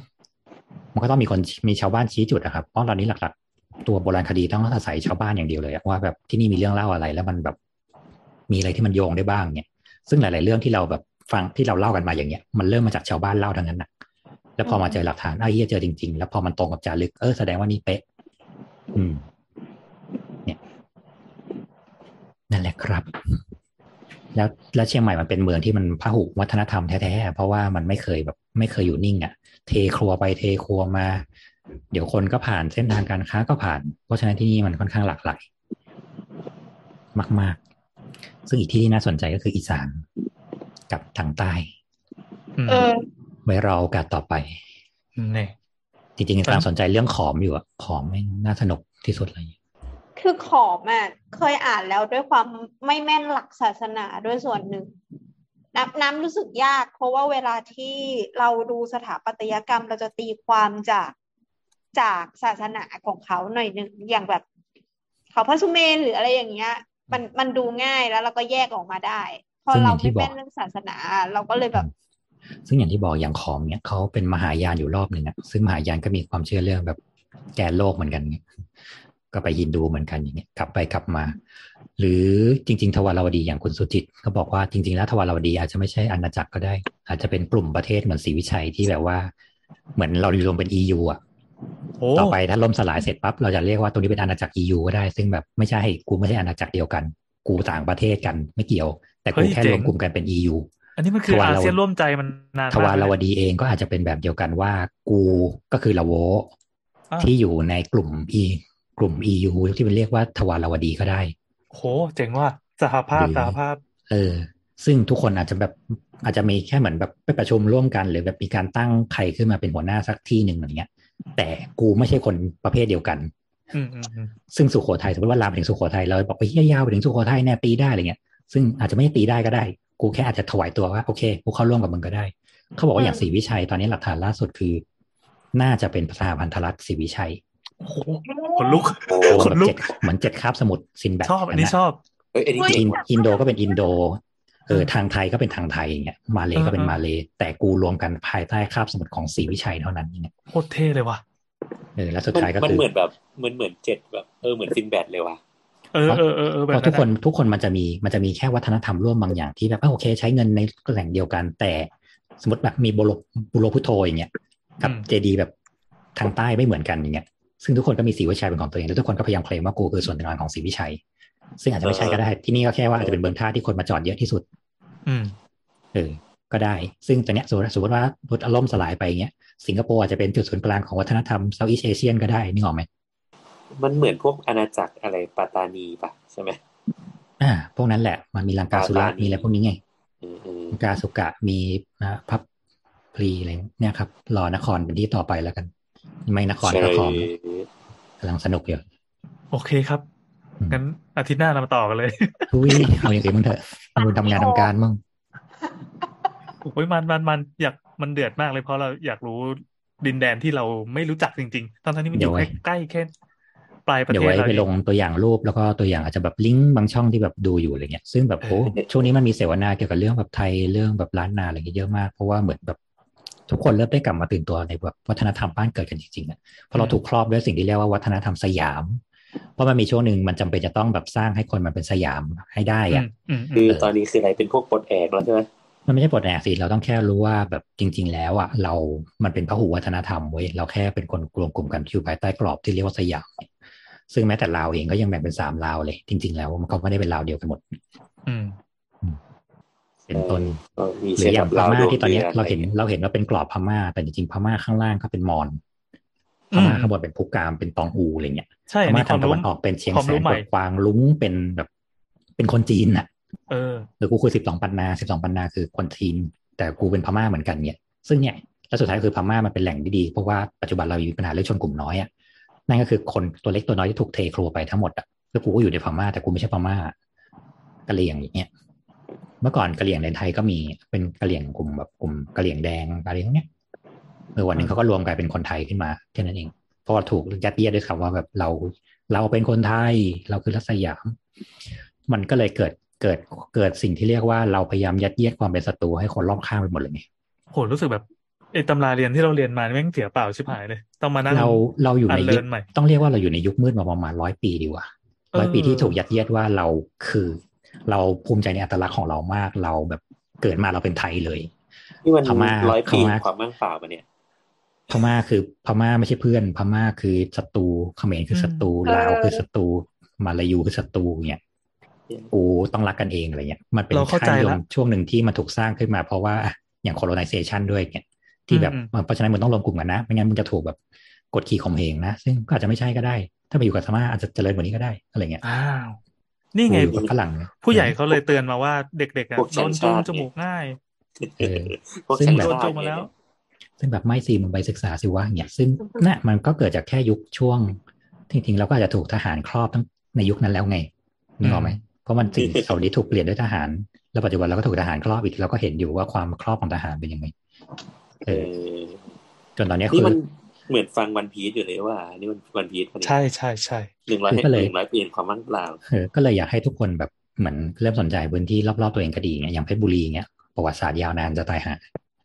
มีแต่เพชรบุรีตำนานมีแต่นิทานเพชรบุรีไม่ใช่ไม่ใช่แค่แบบเมืองทางผ่านนะเพชรบุรีไม่ใช่แค่แบบชายหินแบบชายตากอากาศเขามีแบบ เป็นอาณาจักรเพชรบุรีมาตั้งแต่ไหนแต่ไรแล้ว ตั้งแต่สมัยอู่ทองด้วยซ้ำใช่ใช่